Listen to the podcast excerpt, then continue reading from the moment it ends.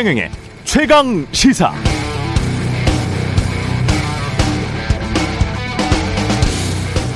방송사에서 하는 오디션 프로그램이 아직도 인기가 있습니다. 얼마 전에는 뭐 스우파, 스트리트 우먼 파이터가 큰 화제였고 요즘에도 싱어게인 같은 프로그램이 있죠. 이런 걸 보다 보면은 참 가혹하다 싶을 때가 있습니다. 팀별 대결, 조별 대결, 뭐 라이벌전, 뭐 미션 수행, 뭐 top10, top3.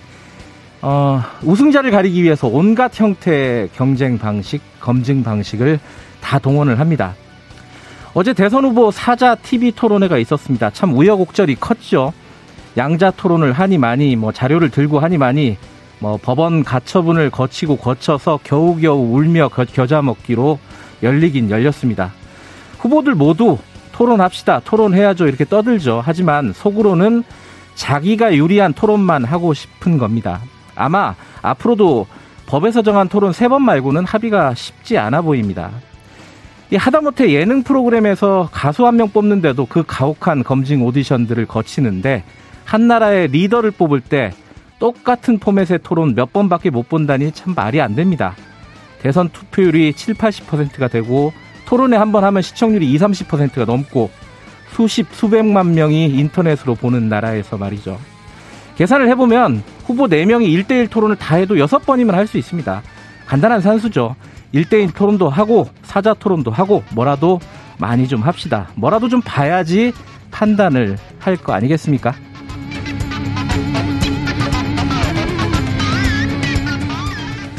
안녕하십니까. 2월 4일 세상에 이익이 되는 방송 최경영의 최강 시사 출발합니다. 저는 오늘 하루 진행을 맡은 뉴스타파 기자 김경래입니다. 어, 제그 최강 시사에 출연한 송영길 민주당 대표가요. 어, 자가 진단 키트 검사 결과 양성이 나왔습니다. 그래서 지금 PCR 검사 결과를 기다리고 있고요. 그래서 어제 진행을 한 최경영 기자가 어, 재택근무를 하고 제작진들도 지금 재택근무에 들어갔습니다. 검사를 기다리고 있고요. 그래서 제가 오늘 하루 임시 진행을 하게 됐습니다. 어, 최강시사 유튜브에서 검색하시면 실시간 방송 보실 수 있고요. 문자 참여는 짧은 건 50원, 긴 건 100원, 샵 9730입니다. 어, 의견 많이 보내주시고요. 새로운 기능이 추가됐다. 뭔 기능이 추가됐죠, 이거? 무료 콩 이용 많이 부탁드리겠습니다. 자, 오늘 인터뷰에서는 어제 대, 선 후보 TV 토론회 집중적으로 좀 얘기 좀 해보겠습니다. 정의당 조성주 종합상황실장, 국민의당 선, 총괄 선대본부장 이태규 의원 이야기 나눠봅니다.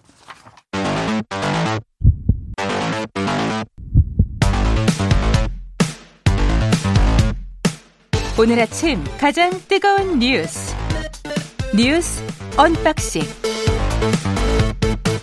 네, 뉴스 unboxing 시작하겠습니다. 민동기 기자, 김민아 평론가 나와 계십니다. 안녕하세요. 안녕하십니까. 제가 1년 전에 그만뒀는데 그대로네요, 두 분은. 옛날로 옛날로 돌아온 것 같습니다. 네. 네, 문자 많이 보내주고 계십니다. 반갑다고요. 어, 저 오늘 하루만 하는 겁니다. 잘 될란가 모르겠어요. 지금 좀 어색하고 좀 떨리고 그러네요. 두 분이 네, 좀 도와주셔야 될 것 같아요. 못할 게 뭡니까 또? 네.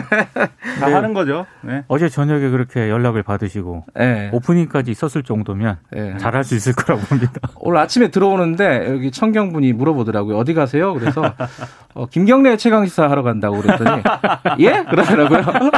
저도 예? 그랬죠. 아, 죄송합니다. 최경영의 최강 시사입니다. 아, 요새는 저도 쭉 방송은 안 하지만 방송을 들었거든요. 들어보니까 네. 오미크론 뭐 코로나 얘기를 제일 먼저 하더라고요. 먼저 좀 민동기 기자가 정리해 주시죠. 어제 이제 오미크론 대응책의 첫날이었는데요. 네. 일부에서 좀 혼란이 발생했습니다. 그 동네 병의원에서 신속 항원 검사를 받을 수 있게 되지 않았습니까? 네. 근데 이제 일부 동병원 동네 병의원이 정오가 돼서야 참여 명단이 공개가 됐거든요. 예. 이러다 보니까 시민들도 불편하고 병 의원들 역시 혼란스럽고 그래서 혼선이 좀 빚어졌습니다. 특히 일부 병 의원 같은 경우에는 신속 항원 검사 키트를 마련하지 못해가지고요 음. 환자들을 또 돌려보내는 그런 병원도 있었다라고 하는데 네. 오늘 언론 보도를 쭉 보니까 병 의원 같은 경우에 좀 공간이 협소한 그런 병원도 있지 않겠습니까? 네. 그런 경우에는 일부 그 일반 환자들이 혹시 감염되는 것 아니냐 이런 우려를 좀 보였다라고도 하고요. 그리고 신속 항원 검사 정확성 문제도 좀 제기가 되고 있는데 지난달 26일부터 31일까지 광주, 전남, 평택, 안성 이 네 개 지자체 선별 진료소에서 자가 진단 키트를 이용한 신속 항원 검사를 시행을 했는데 네. 0.8%가 양성 판정을 받았거든요. 네. 이 가운데 PCR 검사를 거쳐서 최종 양성으로 확인된 건수가 76.1%였습니다. 4분의 3. 그렇죠. 그러니까 4분의 1에 해당하는 거는 이제 가짜 양성이었다는 그런 음. 얘기인데 이런 부분도 조금 보완책 마련이 좀 필요하다 이런 지적이 좀 나오고 있는데 다만 긍정적인 평가도 분명히 좀 있습니다. 오늘 뭐 언론 보도를 보니까 다 뭐 혼란 중심으로 보도를 했던데 일단 지금까지 선별 진료소에서 다 검사를 했지 않, 하지 않았습니까? 네. 그러니까 이쪽에 계신 분들은 이제 부담이 좀 줄어들었다. 요런 평가를 좀 내리고 있고요. 그리고 앞으로 이제 코로나 환자가 더 증가할 것으로 보이는데 이런 상황 같은 경우에는 그런 상황을 고려했을 때 오미크론 대응 체제로 바뀌는 게 맞다. 이런 평가를 내리는 또 전문가들도 있습니다. 지금 2만 명 넘었잖아요. 넘었습니다. 예. 앞으로 뭐 10만 명 간다는 얘기도 있고. 근데 이런 식으로 갈 수밖에 없는 거 아니에요? 결국은? 그렇죠. 대응 체계는 이렇게 전환이 되는 게 맞고 그 대응 체계 전환한 첫날이다 보니까 이제 혼선이 있고 뭐 이랬던 건데 근데 계속해서 이제 방역 당국이 뭔가 이제 전환을 한다든지 새로운 체제를 도입을 하면 늘 첫 번째 할 때는 항상 혼란이 있습니다. 이, 예. 어, 이제 그 카페에서 찍는 이제 QR코드 처음 도입했을 때도 그랬고, 그 다음에 그거 이제 인증할 때도 그랬고, 예. 이번에도 이제, 어, 처음에 이제 340 3곳이 코로나19 검사를 할 수 있는 의료기관이다라고 먼저 공지를 했었는데 실제 검사를 수행한 데가 이제 207곳이니까 네. 이게 그러니까 나머지 부분 한 100가지 100 100개가 넘는 이제 병원에서는 거기 찾아간 분들은 이제 검사를 못 받고 이래서 음. 오왕장하는 그런 과정들이 그렇죠. 있었던 거죠. 그래서 예를 들면 어제 같은 경우에 이게 뭐 확진자와 접촉한 것 같다 이런 걸 알게 됐을 때 빨리 검사를 받아야겠는데 기존에는 선별진료소에 가서 이제 PCR 검사를 받으면 음. 되, 는 건데 이게 밀접 접촉자로 분류가 되고 이런 상황이 아니면 그냥 저, 저나 이제 민동기 기자님처럼 우리가 그 전에 좀 어, 있었는데 불안하지 않아? 이렇게 생각했을 때 어떻게 검사를 받아야 되는 거냐 이런 것들이 혼란스러웠다는 거거든요. 결론적으로 얘기하면은. 네. 그래서 이런 것들을 좀 더 이제 정비를 하고 참여하는 병원의 수들을 계속 늘려가면서 매끄럽게 처리하는 게 지금 상당히 필요한 것 같습니다. 예전에 기억해 보면 뭐 마스크 처음 지급할 때 그때 일대 혼란이 일어났었잖아요. 굉장했죠. 그때는. 나라 망하는 줄 알았어요 네. 그때. 마술화장이었습니다 네. 진짜. 근데 이제 결국은 이게 시간이 좀 해결해 주는데 그 시간을 빨리 줄이는 그렇습니다. 게 이제 방역 당국의 능력이겠죠. 그렇죠. 예. 오늘부터는 잘 돼야 됩니다. 그래서. 네. 네. 그리고 모르면은 전화하고 가시는 게 좋을 것 같아요. 맞습니다. 키트가 네. 있는지 없는지 전화 네. 먼저 확인하시고 헛걸음 네. 안 하시려면은 전화를 하려고 그랬더니 또 공지가 병원 명단에 공지가 늦어져 가지고 네, 여러모로 곤란하셨던 어제 오전 상황이 특히 좀 혼란스러웠던 네, 것 같아요. 그랬던 것 같습니다. 예, 그 어, 1339 전화도 있으니까 뭐 모르시면 항상 확인하고 움직이시는 게 아무래도 동선을 좀 줄이는데 도움이 될 것 같습니다. 아, 오늘은 TV 토론 얘기 좀 해야겠죠. 어제 TV 토론 두 분 다 보셨어요? 봤습니다. 봤죠. 보, 아. 보지 않을 수가 없죠. 아, 네. 직업이시죠? 그렇죠. 네. 하루 종일 뉴스만 보는데 뭐 다행이죠. 뭐가 제일 약간 기억에 남으세요? 두 시간 동안? 김민아 뭐 평론가. 네. 계속 봤는데 저더러 기억에 뭐가 남느냐고 물어보면은 예. 별로 네. 기억에 뭐가 남는지는 잘 모르겠다. 뭐 기억에 다 남는다면 다 남는 거고 안 남는다면 안 남는다는 건데 그러다 보니까 네. 언론에서는 뭐 큰 한방도 없었고 실점도 없었다 이렇게 음. 제목을 달아고 기사를 많이 쓰던데 네. 저는 이 네 명의 후보가 유권자들이 각각의 이제 좀 기대했던 바는 음. 이제 어떤 기준은 충족한 거 아닌가. 그래서 네 명의 후보가 특별히 뭐 이 후보는 정말 문제가 있다 이런 평가를 받은 건 아니니까 그 점에서는 다행인데 이제 윤석열 후보가 특히 이제 대장동 개발 의혹에 대해서 굉장히 강하게 문제 얘기하고 거의 자기에게 배분된 시간에 거의 한 80%는 그 얘기한 것 같아요. 그래서 그런 부분들이 인상적이었다 이렇게 생각을 하고 안철수 후보가 이제 연금 개혁 문제에 대해서 이 자리에 있는 모든 후보들이 합의를 하자 이래가지고 어, 조선일보하고 일면 톱으로 뽑았더라고요. 그렇죠. 뭔가 합의를 이끌어내는 모습 보여줬다. 네. 그런 것들이 저는 좀 기억에 남습니다. 민노기 기자는요? 저는 의외로 기억에 남는다라기보다는 예상 밖이라는 좀 평가를 내릴 수 있었던 부분이 그 김건희 씨 녹취 파일이라든가 음. 김혜경 씨 관련 이런 부분들이 있지 않습니까? 저도 그게 좀 신기하더라고요. 언제 나올까 싶었는데. 저도 네. 끝까지 봤는데 네. 거의 안 나왔습니다. 네. 그래서 이게 왜 거의 안 나왔을까를 곰곰 생각을 해보니까 아무래도 이게 TV 토론이라고 하는 게 어차피 지지하는 분들은 변동이 없는 거 아니겠습니까? 그러니까 지지하지 않은 분들이나 중도층을 잡아야 되는데 그런 분들이 봤을 때 이런 그 요소들이 그렇게 불리하게 작용할 수도 있겠다. 뭐 이런 판단을 하는 게 했던 게 아닌가 싶고요. 또 하나는 뭐 사드라든가 뭐 이렇게 대장동 의혹은 지금까지 뉴스 언박싱에서도 엄청 이 네. 얘기를 했거든요. 그래서 새롭진 않았습니다. 네, 네. 근데 이제 새로웠던 부분은 어, 일단 노동이사제를 가지고 뭐 안철수 후보가 오히려 윤석열 후보를 압박하는 음. 그래서 안철수 후보 같은 경우에는 굉장히 뭐 민주노총이 뭐 지배하게 된다 뭐 이런 발언도 했는데 그런 부분들이 좀 지금까지 알려지지 않았던 그런 모습 가운데 하나였던 것 같고 또 하나는 심상정 후보가 결국에는 김건희 녹취 파일을 잠깐 언급을 하면서 안희정 전 충남지사 얘기를 꺼내지 않았습니까? 그러니까 결국에는 어, 윤석열 후보로부터 사과를 받아내는 뭐 그런 장면들이 좀 개인적으로는 좀 인상적이었습니다. 그 김건희 씨라든가 김혜경 씨 어, 얘기는 왜 안 꺼냈을까요? 그 김민하 평론가는 정치 평론가시잖아요. 그렇죠. 네. 평론가 평론가가 볼 때 얘기입니다. 그래서 평론가가 생각할 때 네. 그분들한테 물어본 게 아니니까 네. 평론가가 생각할 때는 둘 중에 하나인 거죠. 일단 이 윤석열 후보 입장에서 결국은 네. 이재명 후보 왜냐하면 네거티브는 안 하겠다라고 선언을 이미 했으니까 이제 김건희 씨 얘기나 이런 걸 꺼내기는 어려웠을 거고 네. 결국 윤석열 후보가 왜 그랬냐 왜 김혜경 씨 음. 얘기 안 꺼냈냐인데 이제 두 가지인 것 같아요. 첫 번째는 어쨌든 이게 이 이재명 후보에 대한 그런 개인적인 차원의 의혹을 제기하려고 그러면 이게 가지수가 굉장히 많거든요. 대장동 네. 개발 의혹도 있고 성남 FC 관련해서 또 얘기해야 음. 되고 지금 우리가 얘기한 대로 김혜경 씨 얘기해야 되고 뭐 아들 얘기도 해야 되고 네. 여러 가지가 있는데 그걸 뭐 제한된 시간에 어떻게 다 하겠습니까? 네. 그래서 윤석열 후보 입장에서는 나름대로 이제 선택과 집중을 한 거 아니냐 라는 생각이 첫 번째로 들었고 음. 근데 이런 게 좀 건전한 생각이라면 불건전한 생각도 좀 들었어요. 불건전한 생각이 있어요? 그렇죠. 괜히 김혜경 씨 얘기를 꺼내서 아. 이재명 후보가 또 어제도 이제 대장동 개발 의혹 얘기하는데 네. 대장동 개발 의혹 뭐 어떻게 그렇게 특정인들에게 큰 사익을 몰아줄 수가 있느냐 뭐 이렇게 하니까 바로 이재명 후보가 그 전까지는 좀 이 얘기 시간 낭비하지 말자는 태도였는데 바로 부산저축은행 얘기하면서 김만배 씨가 김만배 씨 측이 김만배 씨의 누나가 이 윤석열 후보 이 부친의 집을 산 얘기를 막 꺼내지 않습니까? 이렇게 역공을 하잖아요. 비슷한 원리로 이 김건희 씨, 그 김혜경 씨 얘기 꺼냈으면은 김건희 씨 얘기를 또 꺼내가지고 음. 서로 뭐 이 유리한 건 없다 이런 판단을 한 게 아닐까 또 추정을 하는 거죠. 그런 이유 아닐까 합니다. 어, 심상정 후보가 이제 끝나고 나서 얘기한 게 탐색전이었다 이런 얘기를 했잖아요. 네. 그러니까 사실 토론이 남아 있으니까 앞으로는 아마 나올 거예요. 한 번은 그죠? 그 얘기가 김건희 씨 얘기라든가 김혜경 씨 얘기라든가. 네. 그 저는 뭐 그게 좋은 거냐는 생각이 드는 게 왜냐면 뭐 네거티브로 하지 말자 뭐 이런 것도 있겠지만 이게 각자가 무슨 얘기할지가 사실 그려지잖아요. 그렇죠. 사실 대장동 개발 의혹도 마찬가지거든요. 예. 이게 새로운 어떤 팩트가 나오거나 뭐 이런 게 있어가지고 그거에 대해서 질문을 하고 답변을 들어야 된다라면 모르겠는데 이미 정해져 있습니다. 뭐라고 할지 이재명 음. 후보는 이거는 국민의힘 게이트고 그때 국민의힘이 막았고 뭐 이런 얘기를 하고 그러면 윤석열 후보는 무슨 소리냐 그것은 뒤집어 씌우는 것이다라고 하면서 왜 이렇게 사업을 설계했는지 무능이냐 아니면은 뭐 부패냐 답해라 이렇게 얘기하고 그리고 이재명 후보는 다시 또 국민의힘 게이트라고 하고 뭐 이럴 거예요.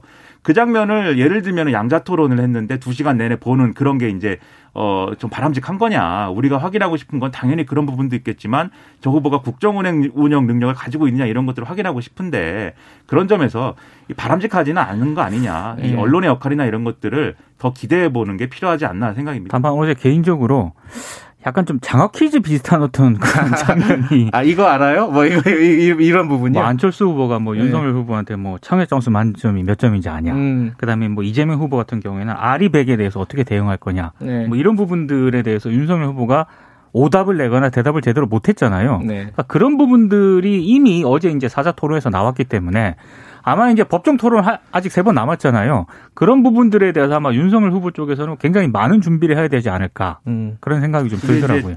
장학 퀴즈식 질문이다. 언론이 이렇게 평가를 하더라고요. 장학 퀴즈 모를 텐데 요즘 세대는. 아, 그렇죠. 장학 퀴즈. 추억의 장학 퀴즈. 정말 옛날 얘기인데 네. 이거는. 제, 제가 어렸을 때는 좀 봤는데 장학 퀴즈도. 네. 네. 그, 어, 무슨 얘기하다 갑자기 장학 퀴즈. 아, 그, 이렇게 이제 질문을 던지는 방식의 이런 네. 접근법이 결국 이 우리가 슬램덩크라는 만화를 보면은 거기 주인공이 이 팀에서 약한 골이다 여기가 그래가지고 집중 공략을 당하는 부분이 나옵니다. 그것처럼 윤석열 후보가 뭔가 정책의 전문성이나 이런 것이 심도 있게 지금 이제 이루어지지 않은 거 아니냐라는 의구심이 있기 때문에 이렇게 접근하는 거거든요. 음. 근데 저는 이게 장학 퀴즈식 접근도 좋은데 이게 이런 개념을 아느냐 이렇게 물어보는 것보다는 이런 개념이 있고 나는 이 개념에 대해서 이렇게 접근해야 된다고 생각하는데 당신 생각은 어떠냐 이렇게 물어봐야 효율적인 네. 토론이 될 것 같고요. 이걸 개념을 아느냐 모르냐가 중요한 것도 있지만 그렇지 않은 것도 있거든요. 아리백 같은 거는 경우는 사실 이번 토론을 통해서 처음 들은 분들도 많을 거예요. 그렇죠. 그렇죠. 그동안 네. 언론에 많이 나온 개념은 아니기 때문에 그런 점들은 좀 고려해야겠고 다만 이제 텍소노미 같은 경우는 이거는 현안이기 때문에 윤석열 후보가 좀 알았어야 되는 개념인 거 아닌가 싶은 부분도 있어요. 그런 건 이제 검증이 될 것인데 이런 부분들 그래서 이 너무 장학 퀴즈를 하는 것은 또 어, 토론다운 토론은 아니다 이런 생각이 좀 들었습니다. 아마 시청자들이 판단을 하실 텐데 이 보면서 야, 저뭐 저런 사소한 거를 뭐 아는지 모르는지 그게 중요한 것이냐라고 생각하시는 분도 있을 거고 그걸 모른다는 거는 관심이 없는 거 아니냐. 어, 지금 현안이고 세계적인 그렇죠. 현안인데 네. 사실 기후 위기 이런 부분들을 그런 부분들에 대한 관심과 능력이 없는 게 아니냐라고 판단할 수도 있는 거고 그건 또 각자의 판단에 맡겨야겠죠. 저의 제가 어제 TV 토론을 보면서 보린, 내린 결론은 네. 토론은 많이 해야 된다. 그러니까 저도 처음에 네. 얘기했는데 어제 보니까 이제 1인당 뭐 7분 자유 토론 이런 걸 하잖아요. 몇 마디 하면 끝나요, 끝나더라고요. 사실. 네. 더 이상 얘기가 진전이 안 되니까 예컨대 아리백을 아냐? 여기에 대해서 어떻게 생각하냐? 뭐라 뭐라 한마디씩 하면 끝나요. 이럴 문제가 아니잖아요. 굉장히 그렇죠. 중요한 문제고 음. 사람들한테 설명을 할 수도 있고 시청자들이 처음 듣는 얘기일 수도 있잖아요. 네. 아리백이라는 이런 이런 얘기가 진행이 되고 있는데 어떻게 우리가 대응을 해야 될까? 얘기들이 좀 진전이 됐으면 좋겠는데 네. 지금 포맷에서는 거의 불가능하죠. 그렇습니다. 그래서 여러 번 하는 게 필요한 게 이제 다음 토론을 만약에 하게 되면 네. 윤석열 후보가 예를 들면 지금 이제 이 정답을 못 맞춘 후보가 윤석열 후보니까 공부를 하고 오겠죠 그러면. 예. 그래서 예를 들면 지금 윤석열 후보가 특히 이 부분이 이제 언론이 지적하기로 예. 이 부분은 알았어야 된다라고 얘기하는 이유가 지금 탈원전 정책이 잘못됐다라고 얘기하는 거잖아요 윤석열 후보는. 네. 그러면서도 어떤 기후 위기 대응이나 이런 것들을 위해서라도 원전은 돌려야 된다 이런 얘기를 하는 건데 그러려면 사실은 지금 말씀하신 것처럼 기후 위기 대응에 대한 전 세계적인 어떤 논의가 어떻게 되고 있는지 이런 것들이 숙지가 돼야 되는 거죠. 근데 그게 안 됐다라고 하는 것에서 평가가 끝나는 게 아니라 그럼 다음 토론에서는 숙지를 해 갖고 와서 윤석열 후보도 좀 발전된 모습으로 설명을 해주면 유권자들도 또 그 태도를 평가를 할 거거든요. 여러 번 해야 이 역시 후보들의 실력도 는다.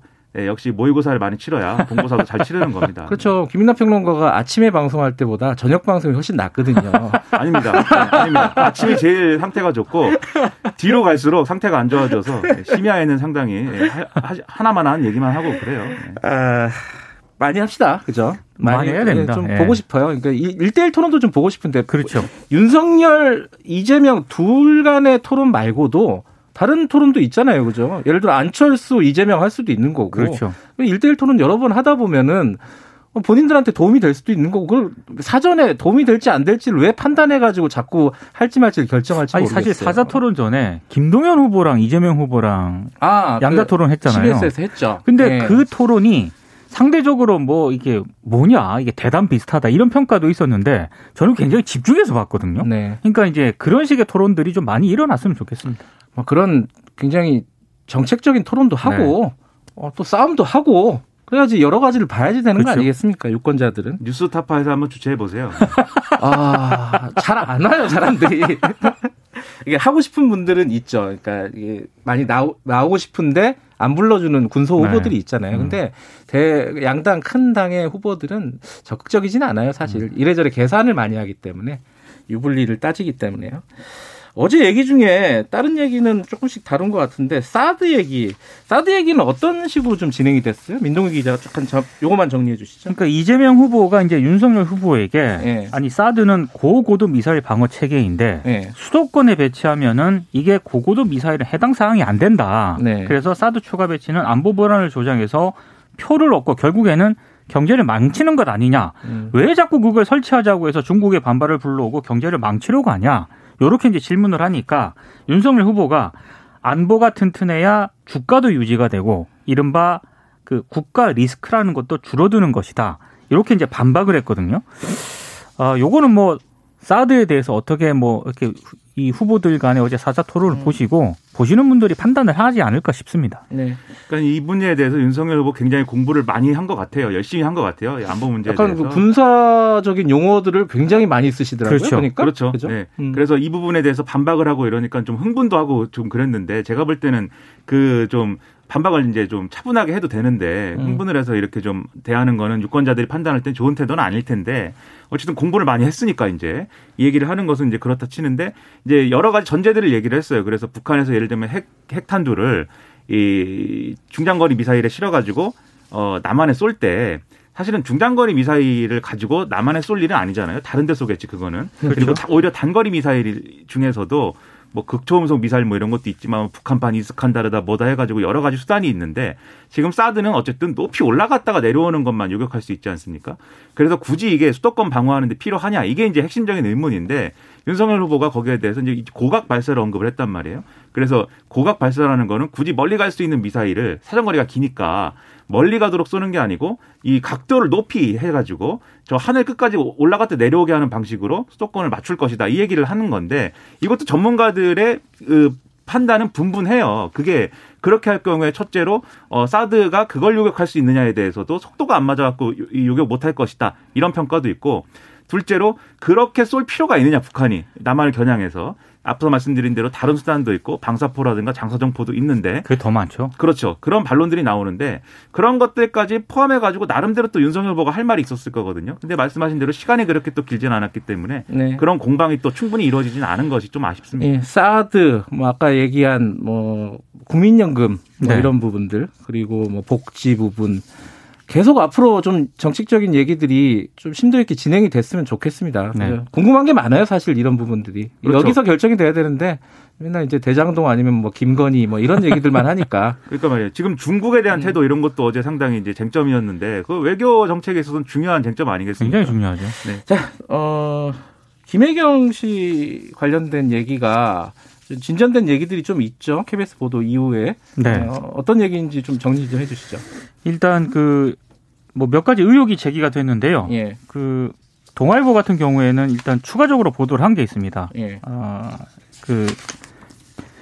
그약 처방을 대리 처방을 받았다는 그런 의혹이 제기가 됐잖아요. 근데 지금 김혜경 씨가 6개월치 약을 한 달 후에 직접 종합병원에서 처방받은 것으로 일단 또 동아일보 등이 보도를 했거든요. 그 약을 먹었다. 그 약을 그러니까 사실 먹은 거 아니냐. 그러니까 그 약이 그 배 씨가 자기가 먹으려고 샀다라고 해명을 했는데 그게 아니다라는 취지의 보도인 거죠. 그렇죠. 동아일보가 네. 이제 그렇게 보도를 했고요. 그리고 이제 어제 이재명 후보가 어찌됐든 과잉 의전이라든가 법인카드 이용 의혹에 대해서는 사과를 했는데 하지만 민주당의 해명은 좀 논란이 좀 있는 것 같습니다.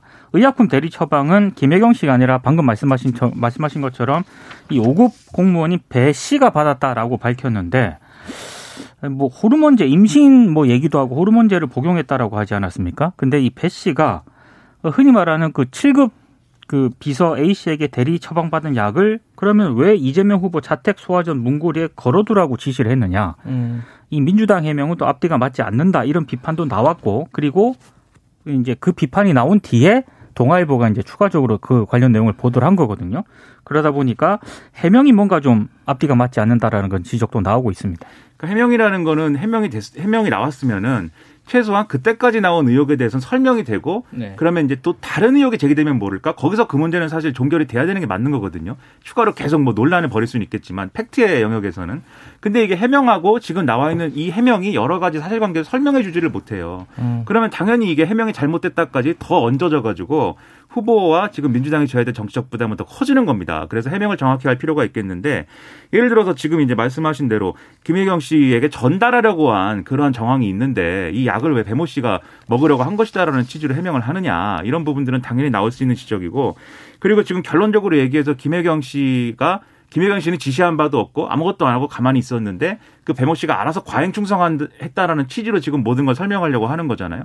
근데 과연 그런 거냐, 그렇지 않은 거 아니냐라는 의구심을 가질 수밖에 없는 거예요. 그리고 법인카드 사용이나 이런 문제에 대해서도 이재명 후보는 결국은 이 사건의 본질은 어 이 두 이제 5급과 7급의 두 공무원 단의 문제인 것이고 그런 부분에 있어서 도의적인 책임은 얘기하고 있지만 나머지 문제에 대해서는 사과나 이런 것이 아니라 예를 들면 법인카드를 제대로 썼는지는 감사를 해보자 이렇게 얘기를 하고 있는 거 아니겠습니까? 근데 그거를 감사를 해서 나오는 결과를 봐야 이게 해명이 되는 문제냐. 왜냐면은 결국 이 배모 씨가 이 법인카드 카드 바꿔치기를 통해서 식재료를 사서 이 김혜경 씨에게 전달을 한 거잖아요, 결국은. 그런데 이것을 그러면 김혜경 씨가 이 용도나 이런 것들은 제일 잘 알 텐데 왜 감사를 통해서 확인해야 되는 건가 이런 의문들이 남아서 좀 해명이 음. 더 제대로 돼야 되지 않나 싶습니다. 흔히들 얘기하잖아요. 정직이 최상의 방책이다. 뭐 그렇죠. 뭐 이런 얘기하죠. 어, 해명을 좀 기다려 보고요. 오늘 여기까지 하죠. 오늘 만났지만 어, 마지막입니다. 또 모르죠. 또 어떤 일이 어떻게 생길지. 두분 고맙습니다. 고맙습니다. 네, 뉴스 unboxing 민동기 기자 김민아 평론가였고요. 최경영의 최강 시사 듣고 계신 지금 시각은 7시 44분입니다.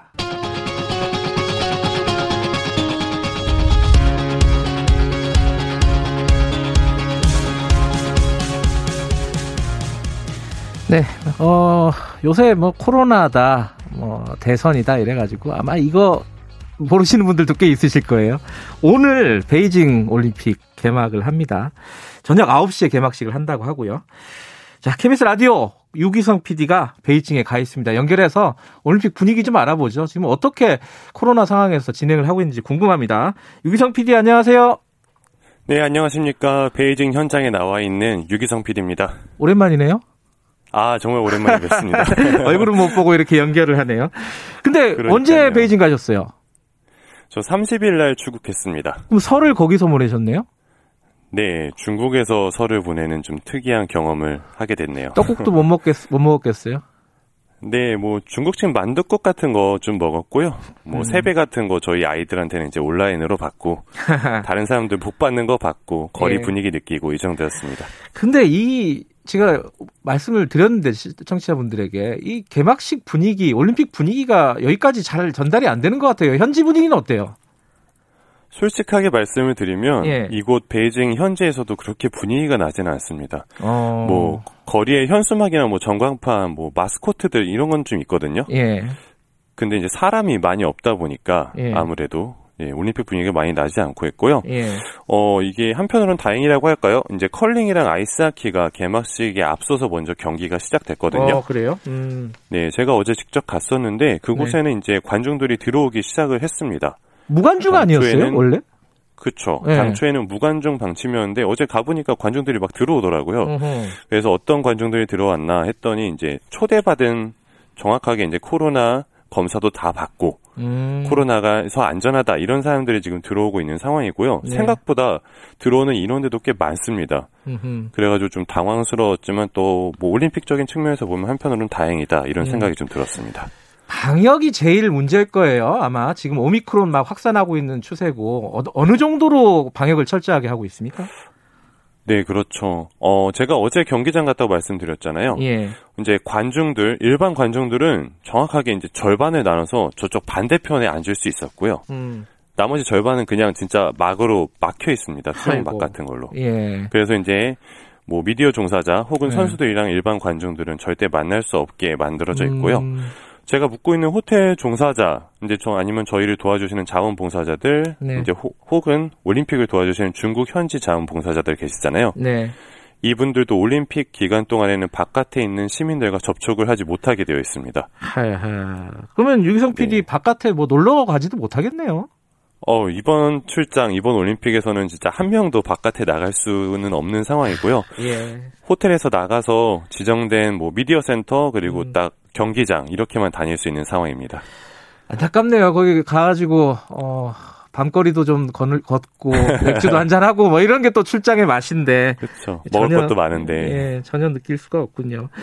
맞습니다. 근데 요번 그 올림픽 보면은 보도를 네. 보니까 로봇 얘기가 많이 나와요. 이 네, 로봇 얘기가 왜 이렇게 많이 나오는 거예요?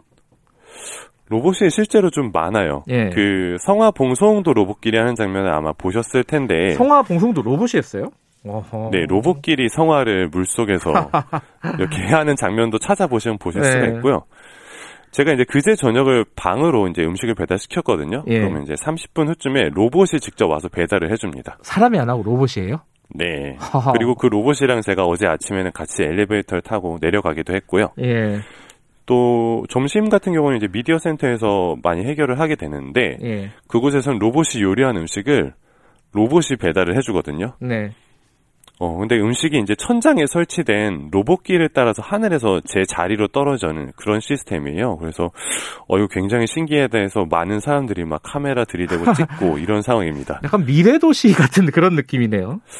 이게 미래 도시 같은 느낌이라고 생각이 들다가도 예. 막상 이제 식기 반납할 때 되면은 KBS 예. 구내 식당이랑 똑같은 시스템으로 돌아가거든요. 이제 오히려 그런 것들이 더 로봇이하게 효율적일 거란 생각이 들기도 하는데 음. 그런 면에서는 또 이게 뭐지라는 생각이 음. 드는 그런 상황입니다. 그 음식을 만드는 것도 로봇이 한다고 그랬죠? 예, 그렇죠. 맛은 어떻습니까? 이게 로봇이 요리한 볶음밥 또 볶음면 또는 햄버거 제가 그런 걸 먹어봤거든요. 예. 근데 딱 생각하시는 로봇이 요리했구나 이런 맛이 느껴져요. 그 왜 제가 백종원 레시피를 따라해도 맛있게 만들어지잖아요. 사람이 네. 만들어서. 그런데 이상하게 로봇이 만든 거는 딱 로봇이 만들었구나 이런 생각이 들더라고요. 대기업 맛이 느껴지는 그런 건가요? 대기업 맛보다 조금 아래라고 생각하시면 될 것 같습니다. 자, 조금 있으면 끝내야 되는데 먼저 이 네. 요거는 처리하고 가야 돼요. 이 청취자분들에게 퀴즈 하나 준비하셨다고 요거 하고 아, 다음 아, 얘기 예. 좀 들어볼게요. 그렇죠. 제가 아무래도 최강 시사 팀에 있다 보니까 예. 어, 청취자분들을 위해서 퀴즈를 준비했습니다. 어떤 퀴즈예요? 어, 퀴즈 제가 현장에서 녹음한 소리를 보내드렸어요. 그걸 네. 아마 지금 짧게 들려드릴 텐데 예, 어떤 종목인지 맞춰주시면 됩니다.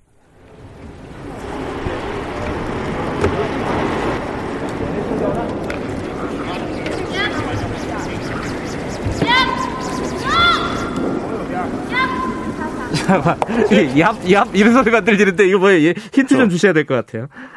약간 뭐 빗자루 쓰는 소리 같은 것도 아~ 들리고, 마지막에 콩 하는 소리도 들리고, 아~ 예, 네, 힌트 조금 더 드리면 이 종목은 평창에서 영미 이거 다들 아, 실 거예요. 안경 언니. 네. 예. 네, 맞습니다. 자. 정답을 맞추시는 분들한테는 제가 이제 여기서 베이징 올림픽 굿즈도 어. 직접 사가지고 가서 예. 보내드릴 예정이고요. 예. 어, 짧은 문자 50원, 긴 문자 100원이 드는 샵 8910으로 보내주시면 저희가 커피 쿠폰과 함께 보내드리도록 잠깐만, 하겠습니다. 9730 아니에요? 샵 9730? 그죠? 아, 샵 9730. 왜 남의 프로그램 얘기를 하세요? 제가 예전에 멘트를 되게 샵 8910으로 읽을 때가 음. 많았어가지고. 샵 9730으로 보내주시면은. 네, 맞습니다. 어, 베이징 올림픽 굿즈 보내드린다고 합니다. 많이들 참여해 주시고요. 뭐 정답 굉장히 쉽죠? 자, 네. 어, 마지막으로, 어, 이번 올림픽의 포인트, 뭐 어떤 종목이 관심이, 관심 있게 좀 봐야 되는지 좀 알려주시죠. 아무래도 이제 쇼트트랙 종목을 우리가 가장 관심 있게 볼 수밖에 없을 것 같습니다. 네. 어, 황대현 선수, 최민정 선수 이제 메달 예상, 이유빈 선수까지 나오고 있긴 한데 아무래도 여기가 중국이잖아요. 네. 빙상이나 설상 등은 이제 홈 어드밴티지가 굉장히 강한 종목이기 때문에 네. 우리 선수들 얼마나 잘 달릴 수 있을지 지켜봐야 될 것 같고요. 특히나 네. 새로운 쇼트트랙에서도 이제 새로운 종목이 생겼거든요. 어떤 거예요? 혼성 개주라고 2,000m 거리를 음. 선수 4명이 나눠서 아, 혼성이면 여성, 남성 생겼습니다. 섞어서요? 맞습니다. 어, 예. 남성들, 여성들. 예. 우리나라 선수 같은 경우는 이제 황대현, 이준서, 최민정, 이유빈 선수 이렇게 4명의 선수가 음. 나가게 되는데 네.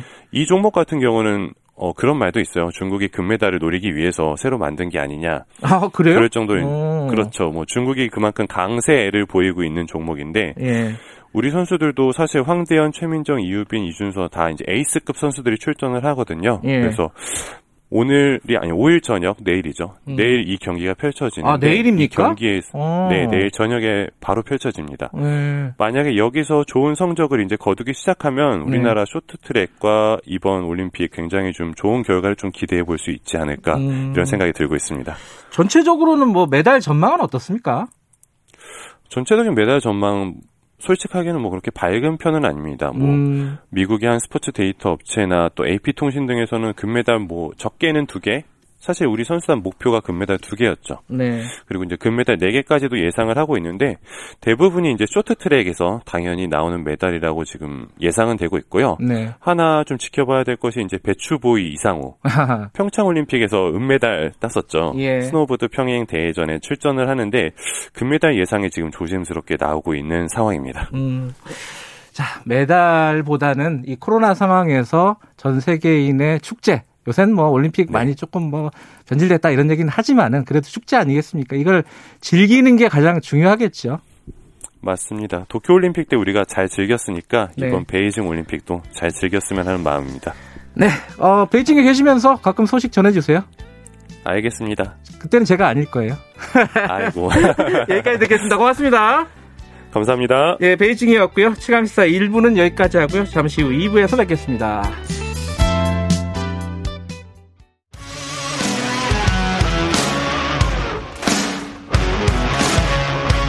오늘 하루 이슈의 중심 최경영의 최강 시사. 네, 최경영의 최강 시사 듣고 계십니다. 어, 누구시냐고 물어보시는 분들이 계시네요. 어, 유튜브에서요. 제 얼굴을 처음 보시는 분 같아요. 어, 저는 김경래라고 하고요. 뉴스타파 기자고 최경영 기자가 진행자 최경영 기자가 어, 지금 PCR 검사를 받고 기다리고 있습니다. 어, 송영길 대표가 어제 인터뷰를 했는데 어, 자가진단 키트에서 양성이 나와서 지금 검사 결과를 기다리고 있고요. 제작진들도 어, 지금 검사 결과를 기다리고 있습니다. 다들 음성 나왔으면 좋겠어요. 그죠? 네. 어, 그래야 저도 안 하죠. 자, 오늘 2부에서는요, TV 토론 얘기 좀 해볼게요. 어, 어제 이제 이재명, 윤석열, 안철수, 심상정 후보가 어, 사자 토론을 했습니다. 오늘은 국민의당 이태규 총괄 선대본부장 그리고 정의당 조성주 종합상황실장 차례로 좀 연결해서 어제 얘기도 좀 듣고 지금 선거 판세 얘기 그리고 뭐 정책 얘기 다양하게 좀 해보겠습니다. 먼저 이태규 국민의당 총괄 선대 본부장님 연결돼 있습니다. 안녕하세요. 네, 안녕하십니까. 네. 어, 설 연휴 지나고 처음 어, 인터뷰를 하는 것 같은데 최강 시사에서요. 예, 어떻게 뭐 설 잘 보내셨습니까? 민심을 좀 읽고 오셨나요? 그 뭐 이게 이제 오미크론 확산돼서 이제 고향엔 못 갔고요. 아, 또 예. 이게 저희가 이제 선거에서 일이 많이 있어요. 네. 그래서 이제 명절 연휴 때 이제 많은 분들이 다 출근했죠, 사실. 음. 예, 출근했는데 이제 지인들을 그래서 직접 만나지는 못했고 주로 이제 전화 통화나 이제 안부 전해 주시는 분들, 네. 뭐 이런 분들 이제 어, 목소리들을 많이 들었습니다. 네. 그래서 뭐 크게 두 가지라고 볼 수 있는 거죠. 지금 이 오미크론 확산에 대한 이제 불안감들, 뭐 이 부분이 있고요. 네. 그다음에 네. 이제 대통령 선거가 화제인데, 아뭐 어쨌든 이 현재의 대선 국면에 대해서는 만족하지 못한 것이 대부분인 것 같아요. 이게 음. 왜 도대체 이것밖에 안 되냐 우리가 네. 예, 뭐 이런 그 역대급 비호감 선거에 대한 어떤 그런 개탄 한탄 음. 이런 목소리들을 저는 많이 들었습니다. 역대급 비호감 선거 어, 어제 이제 네 명의 후보가 TV 토론을 했는데 그 토론도 비호감이었나요? 어떻게 보셨습니까? 그 어저께는 어쨌든 이제 그 기득권 그러니까 큰 정당 후보들도 나왔고 네. 이런 부분에서 이제 보는 분들 분들보다 분마다 이제 관점이 좀 다르겠지만 네. 저는 일단 두 후보에 대해서 일단 일단 소문난 잔치에 먹을 것 없다 음. 이런 말이 아주 뭐 정확하게 표현하는 거라고 보고요. 네. 그 뭐 이재명 후보님 같은 경우는 절대 이제 평소에 말을 좀 잘하시는 편인데 네. 예, 내용이 생각보다 좀 부실했다. 음. 그리고 초기에 이제 이 대장동 게이트에 스텝이 꼬여가지고 뭐 이분은 어저께 제가 한 뭐 네 단어로 보면 하여간 대량 난감 뭐 이런 거 같아요 제가 볼 때는. 자 민주당 쪽 의견은 저희들이 다음에 연결해서 예, 듣도록 예, 하겠습니다. 예예. 예. 조금 조금 더 말씀드릴까요? 예, 예 말씀하세요. 그 윤석열 후보는 이제 뭐 조금 뭐 있어 보이는 것 같은 이제 이런 제스처는 많이 쓰셨어요. 음. 근데 결국 이제 국정 파악이 잘 안 돼 있다. 음. 콘텐츠가 결 많이 부족하다. 음. 그래서 이분도 제가 한 네 글자로 보면 이제 네. 뭐 허장성세 뭐 이런 게 맞는 것 같아요. 아, 네 글자로 준비하셨군요. 예, 예. 그, 예. 참 그러면 안철수 후보는 후보. 예. 아, 심상정 후보부터요? 심상정 후보님은 어쨌든 이제 그 진보 정당으로서 네. 그 색깔을 보이려고 많이 노력을 하신 것 같아요. 네. 예, 그래서 분명한 소신을 좀 보여주셨다고 보거든요. 이제 네. 국민들께서 그 소신에 이제 동의하는지와 별개로. 예. 예, 그래서 심상정 후보는 뭐 네 글자로 한다면 이제 진보 장렬 뭐 이렇게 좀 볼 수 있겠습니다. 어, 좀 긍정적이네요 여기는. 음. 어쨌든 이제 자기 주관을 가지고 뚜렷하게 말씀을 잘 하셨다고 봅니다. 네. 네. 안철수 후보는 어떻습니까? 제일 중요한 거. 뭐 이제 이게 아전인수라고 뭐 다른 분들이 보실지 모르겠지만 아전인수 네 글자로? 어, 아니 아니 아니 그게 아니고 저희가 볼 적에 예. 토론 주제에 대한 이해도가 제일 높으셨고요. 음. 그리고 무엇보다도 이제 공적 연금 개혁이나 고용 세습이나 네. 뭐 이런 우리 사회의 이제 개혁 과제에 대해서 확고한 입장을 잘 설명해 주셨고요. 네. 또 TV 토론사당 처음으로 후보 간의 합의를 거기서 이끌어내셔 네. 이끌어내셨잖아요. 이거는 TV 토론사상 처음 있는 일입니다. 그래서 저희 음. 입장에서는 어, 어저께 안철수 후보가 갖고 있는 우리 사회의 어떤 그 개혁 의지를 잘 보여줬다. 네. 뭐 그래서 저는 안철수 후보는 개혁 본색이다. 음, 뭐 개혁 본색. 좀, 아. 예, 그렇게 좀 정리합니다. 근데 지금 얼마 전에 그 이재명 후보하고 김동연 후보하고 이 1대1 토론을 다른 방송사에서 했잖아요. 네, 네. 안철수 후보도 1대1 토론 뭐 하자 그러면 다 할 용의가 있습니까? 이게 만약에 이제 전체 후보들이 예. 만약에 합의를 봐가지고 각자 1대1로 했는데 리그전으로 예. 뭐 그렇게 하지 않는다면은 네. 저는 뭐 어쨌든 어저께처럼 네 후보들이 한 자리에 모여서 음. 어, 토론을 하는데 사실 네 후보가 하게 되면 이제 이게 두 시간 정도가 지금 사실 부족합니다. 그렇죠. 많이 부족해요. 예, 네. 후보의 역량들을 파악하는 시간이 부족하기 때문에 다음에 만약에 저는 네. 사자 토론이 네. 이게 이제 뭐 선관위 주체라든가 아니면 방송사 주체로 이루어진다면 네. 이 시간을 저는 개인적으로 한 두 배로 늘려야 된다 이렇게 생각합니다. 아 시간을 길게 가자. 네네. 뭐 예, 예컨대 예컨대 뭐 이재명 후보가 안, 안철수 후보하고 1대1 토론하자. 그럼 그거는 네. 응할 지금으로서는 응할 건 아닌데 사자 토론을 길게 가자 이런 뜻인가요? 그래서 거기면 거기서 이제 그러면 1대1 토론이 굉장히 시간을 가지고 좀 할 수 있는 거 아니겠습니까? 거기서. 음, 아하. 오히려 네. 거기서 저는 리그전을 이렇게 돌아가면서 이렇게 할 필요가 있다고 보여지거든요. 음. 각각의 1대1 토론 시간도 좀 주고 거기서. 예. 뭐 그런 속에서 저는 얼마든지 그래서 어저께 국민들께서 물론 2시간 동안 보시는 게 쉬운 일은 아닌데 예. 그 2시간 가지고 후보 4명을 정확하게 아, 파악하기는 조금 쉽진 않겠다. 그래서 이건 음. 시간을 좀 늘려서 후보들이 갖고 있는 학습량과 내공들을 어, 파악할 수 있는 예, 그런 시간이 좀 필요하다 이렇게 좀 생각을 음, 합니다. 시간을 많이 늘리자. 예, 이런 취지네요, 지금.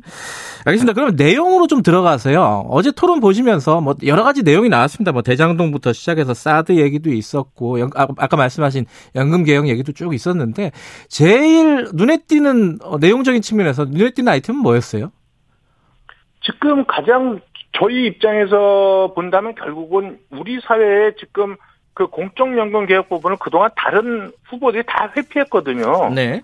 예, 그런데 이건 반드시 하지 않으면 안 되는 우리 사회가 지속 가능하게 가기 위해서 하지 않으면 안 되는 과제인데 이거 현재의 연금에 있어서 기득권을 갖고 계시는 분들이 계세요. 네. 그러니까 그분들의 이제 조직적인 표가 두려워서 모든 대통령 선거 때 다 입을 닫고 갔거든요. 네. 근데 그 전에 안철수 후보가 이거를 공약을 개혁하겠다고 공약을 내걸고 어저께 공개 토론에서 다시 한번 개혁의 의지를 윤, 석열 후보한테 묻는 거를 시작으로 해서 다른 후보들의 공감대를 끌어냈지 않습니까? 네. 저는 이것이 어저께 TV 토론의 가장 큰 성과다 그렇게 음. 생각을 합니다.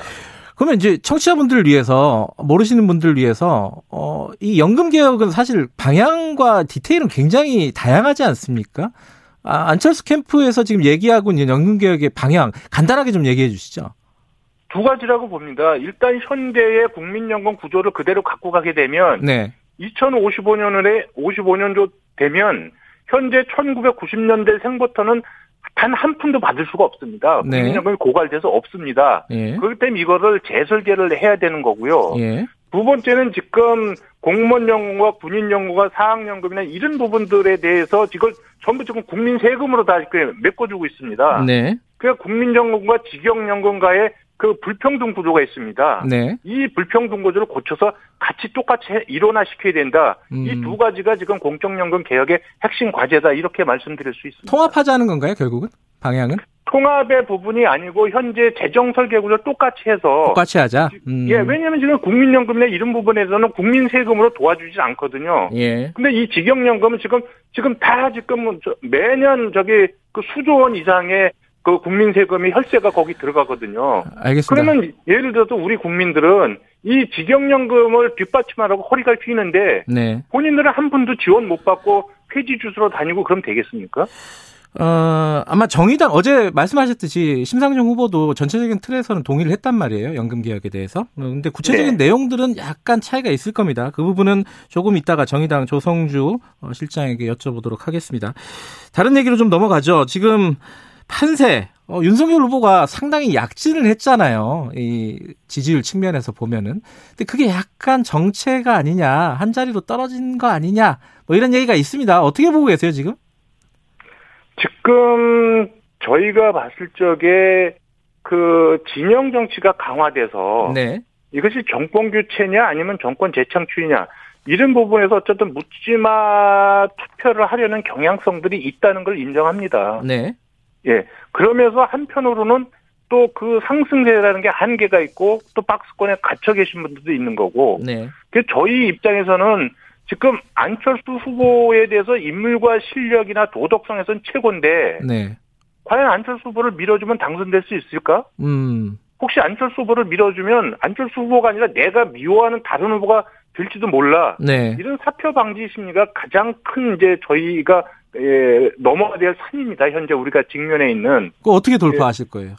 결국은 이 부분은 그 진영 정치에 동원되는 묻지마 투표하시는 유권자분들과 예. 대한민국이 더 이상 이대로 가서는 안 된다고 하는 적어도 상식과 양심을 가진 생각하는 유권자들과의 대결이라고 보거든요. 예. 그러면 저희들은 아 이거 대, 한민국이 도저히 이대로 가서는 안 된다. 우리가 과거에 5년 또 그 전에 5년을 계속해서 갈 거냐 이런 부분에 대한 작업과 성찰이 일어나야 되는데 그분들이 그렇게 확 일어날 수 있는 감정선을 저희가 찾는 것이 현재 어, 국민의당에 주어진 과제다 이렇게 이해하고 있습니다. 조금 추상적인데 그 선거 전략적인 측면에서 지금 뭐좀 생각하고 계신 게 있습니까?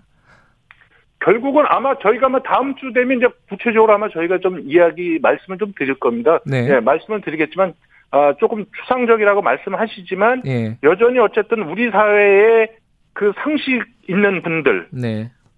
양심이 있는 분들, 네. 생각하는 유권자들 이 분들에 대해서 더 이상 대한민국이 이대로 가서는 안 된다는 부분을 저희가 음. 잘 설명해 나갈 수 있는 그거를 찾아내는 거. 네. 예, 그거 그리고 그거를 좀 정리해 가고 있다. 이 말씀을 좀 드립니다. 알겠습니다. 다음 주에 뭐 구체적인 액션 이런 것들은 저희들이 좀 지켜보도록 하고요.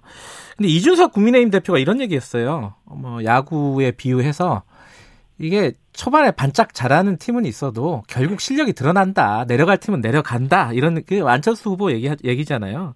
어떻게 생각하세요? 이 얘기는?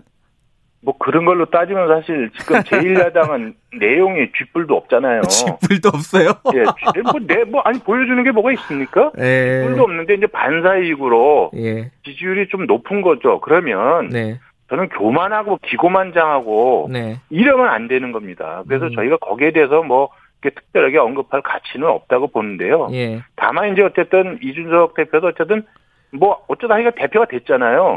그럼 어쨌든 이제 정치적인 주의로는 정치 지도자의 위치입니다. 네. 네. 그럼 말을 하는 데 있어서 네. 좀 상대의 마음을 좀 헤아리는 네. 예, 그런 그런 화법을 쓰면 예, 본인의 장래를 위해서 좀 바람직하지 않겠는가 그런 생각이 들죠. 이 부분은 사실 이제 안철수 캠프 쪽에서 들으면 항상 좀 별로 안 좋은 질문인데 할 수밖에 없는 질문이에요. 단일화 요구 있잖아요. 이게 네. 국민의힘 쪽에서도 뭐 윤상현 의원이 얘기를 하기도 하고 오히려 뭐 민주당 쪽에서는 정대철 전 고문이 또 이 얘기를 하기도 하고요. 이 단일화 얘기 이거 어떻게 보세요? 자꾸 나오는 게? 뭐 이준석 대표 말과 어, 관계없이 뭐 다양한 분들이 안철수 후보하고 연대를 해야 된다고 그렇게 말씀을 하시는 걸 제가 알고 있고요. 네. 또 많은 분들이 비공식적으로 저희와 접촉을 했으면 하는 분들도 계세요. 네. 예, 그런데 지난번에 말씀드렸듯이 안철수의 이름으로 정권 개최로 나왔기 때문에 일단은 지금은 우리 길을 묵묵하게 가는 것이 음. 가장 좋은 방법이다. 음. 예, 그래서 저희한테 단일화를 물어보지 마시고 음. 또 어떻게 아까 금방도 말씀하신 혼자서 단일화라는 말을 매일 입에 달고 다니면서 북치고 장구치는 사람들이 있지 않습니까? 네, 네. 예, 그런 사람한테 물어보신 게더 맞다고 봅니다. 아, 후보 등록일이 이제 13일, 14일이잖아요. 네. 뭐 후보 등록 당연히 하시고 완주하시는 거 마지막으로 한 번만 더 여쭤볼게요. 맞죠? 이거는. 저희 등록 서류 다 준비해 놨습니다. 음. 뭐 단일화나 뭐 이런 부분에 대해서는 지금 생각하는 게 없다. 이렇게 이해를 하면 되겠습니까? 그렇습니다. 네. 예. 자, 마지막 한 30초. 어, 안철수 후보가 대통령이 돼야 되는 이유 간단하게 듣고 마무리하죠.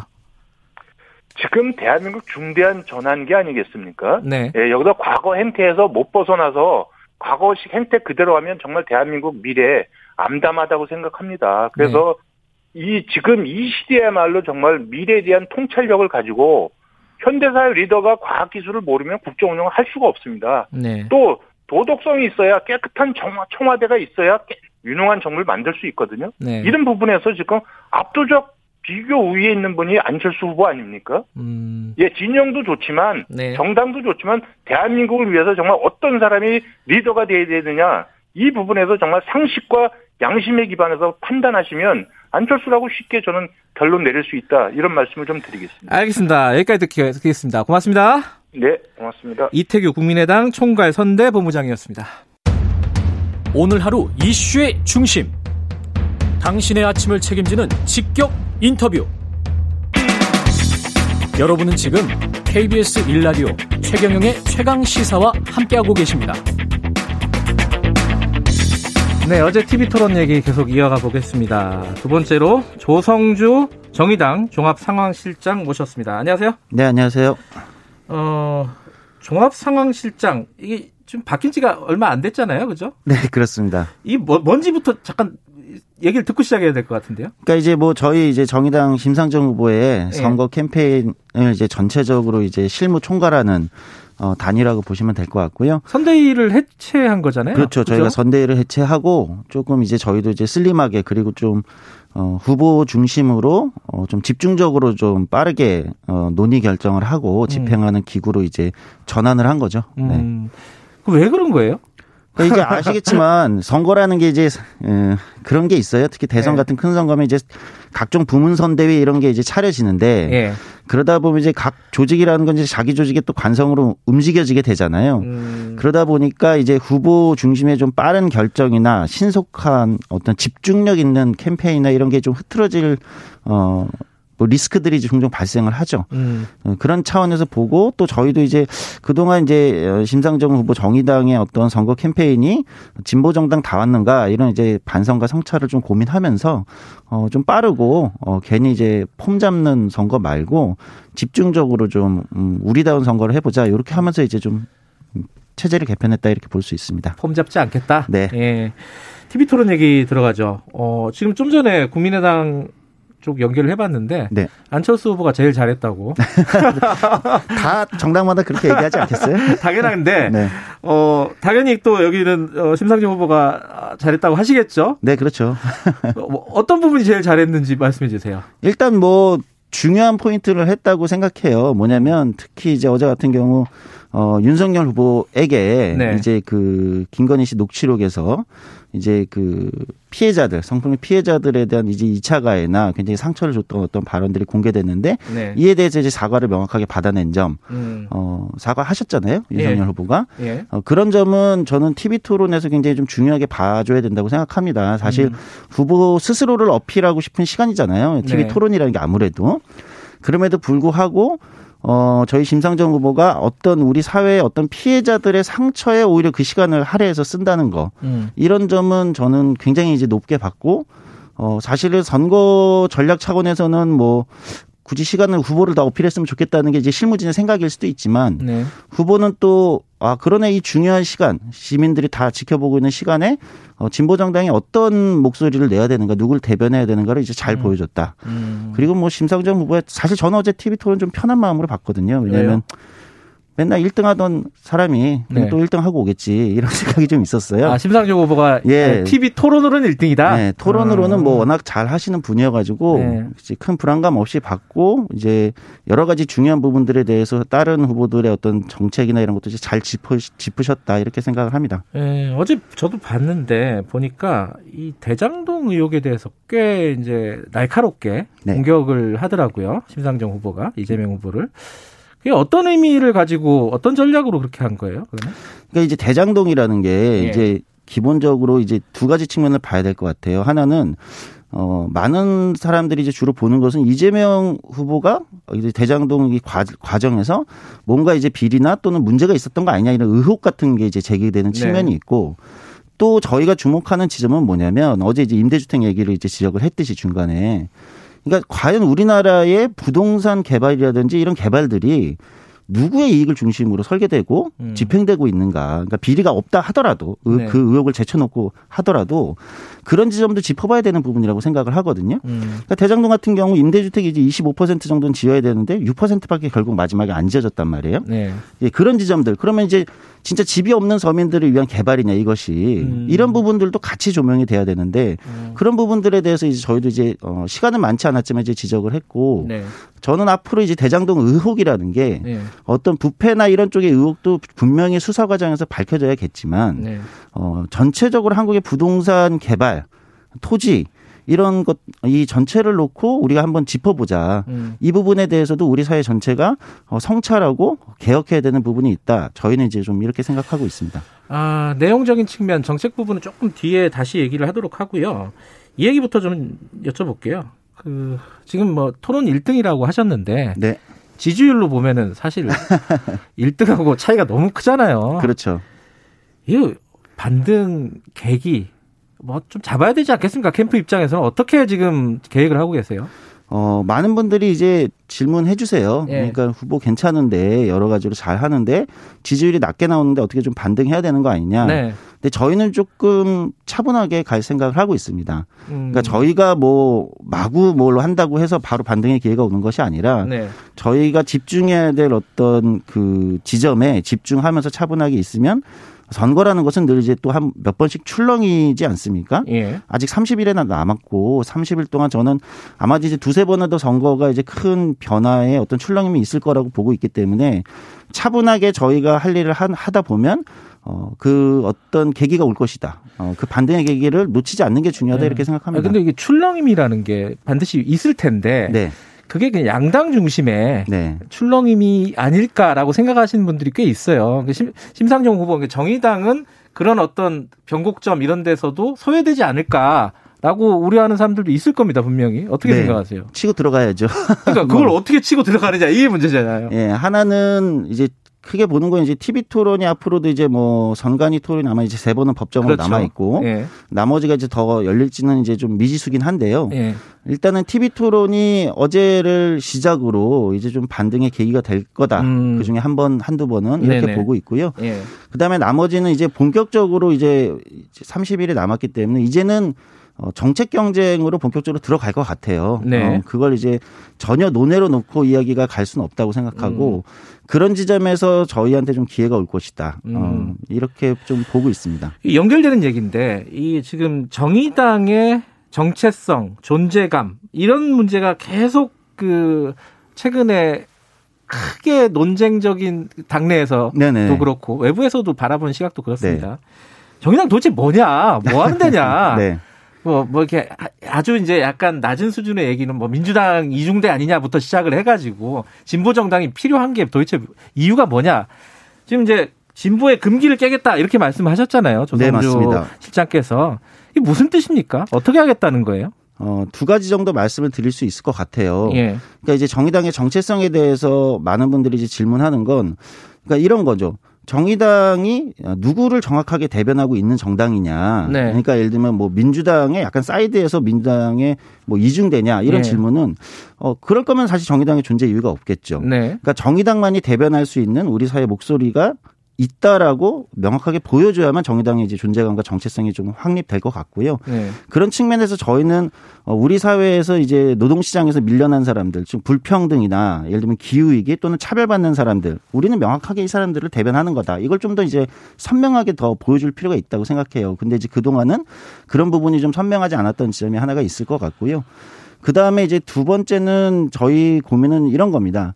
그러니까 정의당이 어 진보 정당만이 왜, 왜 필요한가 하는 건 우리 기존의 양당이 주되게 이제 어 존립해왔던 이 정치 네. 구조가 과연 우리 사회를 더 좋게 만들었는가. 음. 어 그런데 과연 우리 사회 대안으로서 작동했는가 이 지점에 있어서 그럼 정의당이 어떤 대안적 비전이나 음. 어, 이런 것들을 조금 더 시민들에게 좀 명료하게 보여줘야 된다. 그렇, 음. 그렇게 해야만 어, 저희 후보도 그렇고 정의당도 그렇고 아마 시민들한테 조금 더 어, 제대로 된 존재감 있는 후보와 어, 존재감 있는 정당으로 좀 자리 잡을 수 있지 않겠나 이런 고민이 있습니다. 아, 아까 이제 이태규 의원에게도 여쭤봤는데 좀 추상적이다. 음. 지금 조성주 실장께도 어, 여쭤보고 싶네요. 이게 지금 말씀하시는 게 좋은 말인데 다 좀 추상적이에요. 그러니까 금기를 깬다면 뭘 깨겠다는 건지 아, 구체적으로 아, 네. 예컨대. 저희가 이제 고민하고 있는 건 어제 이제 후보가 이제 아마 안철수 후보의 질문에 답하는 형태였기 때문에 네. 자세하게 이제 말씀하지는 않으셨지만 이제 저희가 고민하는 건 이제 연금 같은 것도 그런 거예요. 저는 오히려 이제 안철수 후보 쪽이 연금 개혁, 연금 개혁 하시는데 네. 그러니까 공무원 연금이나 특수 직역 연금하고의 통합은 많이 얘기하시는데 사실 연금 개혁의 핵심은 수지 불균형이잖아요. 그러니까 결국은 그럼 수지 불균형을 맞춘다는 건 재설계를 뭐 얘기하시는데 지금 적게 내고 많이 받는 형태의 말씀하시는 거죠. 예. 그런데 네. 어 이건 그럼 결국 수지 불균형 해결한다는 건 아주 솔직히 얘기하면 보험료를 더 낼 수밖에 없다는 거예요. 네. 근데 이제 뭐 이재명 후보 쪽은 이런 얘기 하잖아요. 증세는 정치적 자폭이다. 뭐 지난번에 어디 유튜브 나와서 이런 얘기 하시는데 저, 저희는 예를 들면 금기라는 건 뭐냐면 시민들한테 음. 지금 더 내야 될 건 더 내야 한다. 이렇게 설득해야 된다고 생각하거든요. 정면 돌파하겠다. 당연히 그래야죠. 그게 음. 저는 솔직한 연금 개혁이라고 생각해요. 네. 그거 역시도 이제 진보도 아 우리가 표를 더 받으려면 네. 더 내자고 하면 시민들이 안 찍어줄 텐데. 사람들 싫어하죠. 더 내자 그러면 싫어하잖아요. 네. 근데 그건 미래 세대를 위해서 우리가 솔직하게 지금 인정해야 음. 되는 거거든요. 이런 네. 지점이 있고요. 사실은 노동 문제 관련돼서 그렇습니다. 이제 비정규직 철폐 저희가 이제 뭐 이런 얘기 많이 해왔는데 그게 구호만으로 되는 게 아니지 않습니까? 네. 그리고 정말 비정규직을 철폐할 한다는 것이 맞는 방향이냐. 네. 어, 저희가 이제 그런 주장을 해왔지만 실질적으로는 오히려 진짜 비정규직 문제 또는 노동시장의 문제라는 게 비정규직이라는 단어 하나로 우리가 이제 해결할 수, 어, 설명할 수 없는 시대에 우리가 와 있지 않습니까? 네. 그런 측면에서 진보가 좀 솔직하게 이것에 대한 이제 구체적이고 실질적인 어떤 어, 대안을 내놓지 못했었다. 네. 이제 비정규직 철폐라는 단어만으로는 안 된다. 네. 구호만으로는 안 되고 어, 오히려 좀 더 다양한 방식으로 이 문제들을 해결하는 이런 것들을 좀 내보자. 그러니까 이제 뭐랄까 구호성 어떤 정치 이런 것에서 이제는 벗어나야 된다. 이런 고민도 있죠. 아, 뭐 이게 일부에서 하는 얘기인데 네. 그래도 나오는 얘기니까 여쭤볼게요. 그 정의당이 페미니즘 정당 아니냐? 아, 네. 지나치게. 네. 거기에 대해서는 어떻게 보세요? 그거는 저희는 페미니즘 정당 맞다. 후보도 이제 이렇게 얘기를 하고 있죠. 네. 예, 맞습니다. 그러니까 페미니즘이라는 게 어, 여러 가지 이제 또 그 안에도 갈래가 있겠지만 기본적으로 지금 한국에서 여성들의 목소리로 이제 강력하게 분출되고 있는 거잖아요. 저희는 그 차별에 저항하는 그 목소리들이 분출되는 거에 응당하게 저희가 이제 그걸 받아 안아야 된다 이렇게 생각하기 때문에 네. 그 정당은 맞다 이렇게 봅니다. 다만 그것만 하는 정당은 아니라는 거예요. 음. 근데 이제 그런 측면에서 저희가 지금 고민이 있었던 거죠. 뭐냐면 어, 이 목소리가 이제 세게 나오니까 그거를 받아 안다 보면 그것만 하는 정당으로 비춰질 수 있거든요. 예. 근데 저희는 노동, 복지, 나머지 분야도 어, 하는 정당이다. 어, 음. 근데 이제 다만 지금 이제 주된 이슈가 아무래도 이제 젠더 이슈가 예. 어, 주된 이슈가 사회적 이슈가 되다 보니까 좀 저희가 저희가 더 그렇게 비춰지는 측면도 있겠죠. 그러나 저희는 이제 노동자, 서민, 시민들을 대변하는 네. 어, 이런 정당이다라는 이제 정체성을 명확하게 갖고 있습니다. 뭐 시간이 많지 않아서 짧게 짧게 아, 몇 가지만 더 여쭤볼게요. 네. 그 여성가족부 폐지하자고 윤석열 후보 측에서 얘기하고 있잖아요. 네, 그렇죠. 이거 어떻게 생각하세요? 말도 안 되는 얘기죠. 말도 안 된다. 네, 그러니까 저, 전형적인 포퓰리즘이고 예. 사실 포퓰리즘이라고 얘기하는 것조차도 어, 맞지 않다고 알겠습니다. 생각해요. 짧게요. 자, 주 5일제, 네. 주 4일제로 가자. 네. 이렇게 얘기하잖아요. 현실성 있는 얘기입니까, 진짜? 그럼요. 이미 이제 해외에서도 이미 음. 일본의 자민당 같은 경우도 주사일제 얘기했고 해외에서도 많은 기업이 하고 있고 국내에서도 기업들이 하고 있습니다. 불평등이 너무 더 심해지는 거 아니냐? 또 일하는 사람 6일 일하는 사람도 있는데 아, 이거 어떻게 네. 보세요? 예, 그렇기 위해서 우리가 이제 주 5일제 갈 때도 마찬가지로 여러 가지 이제 네. 보완책을 냈던 것처럼 주 4일제 과정도 일방적으로 갈 수는 없다고 생각 해요. 오히려 중견 중소기업들이나 이런 쪽에 어, 지원이나 보완을 해가면서 해야죠. 알겠습니다. 반등을 노리고 있는 정의당 얘기를 들어봤습니다. 고맙습니다. 네, 감사합니다. 조성주 정의당 종합상황실장이었습니다. 최경영의 최강시사. 아유, 자꾸 헷갈리네. 자, 2부는 여기까지 하고요. 잠시 후 3부에서는 아주대 심리학과 김경일 교수와 함께 MBTI, 이거 뭔지, 믿을 만한 건지 얘기 좀 나눠보겠습니다.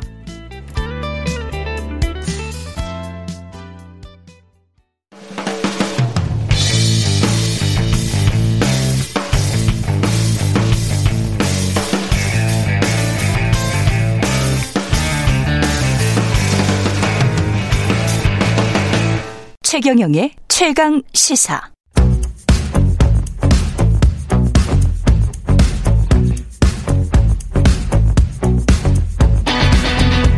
심리로 들여다보는 세상 이야기. 뉴스는 십니다.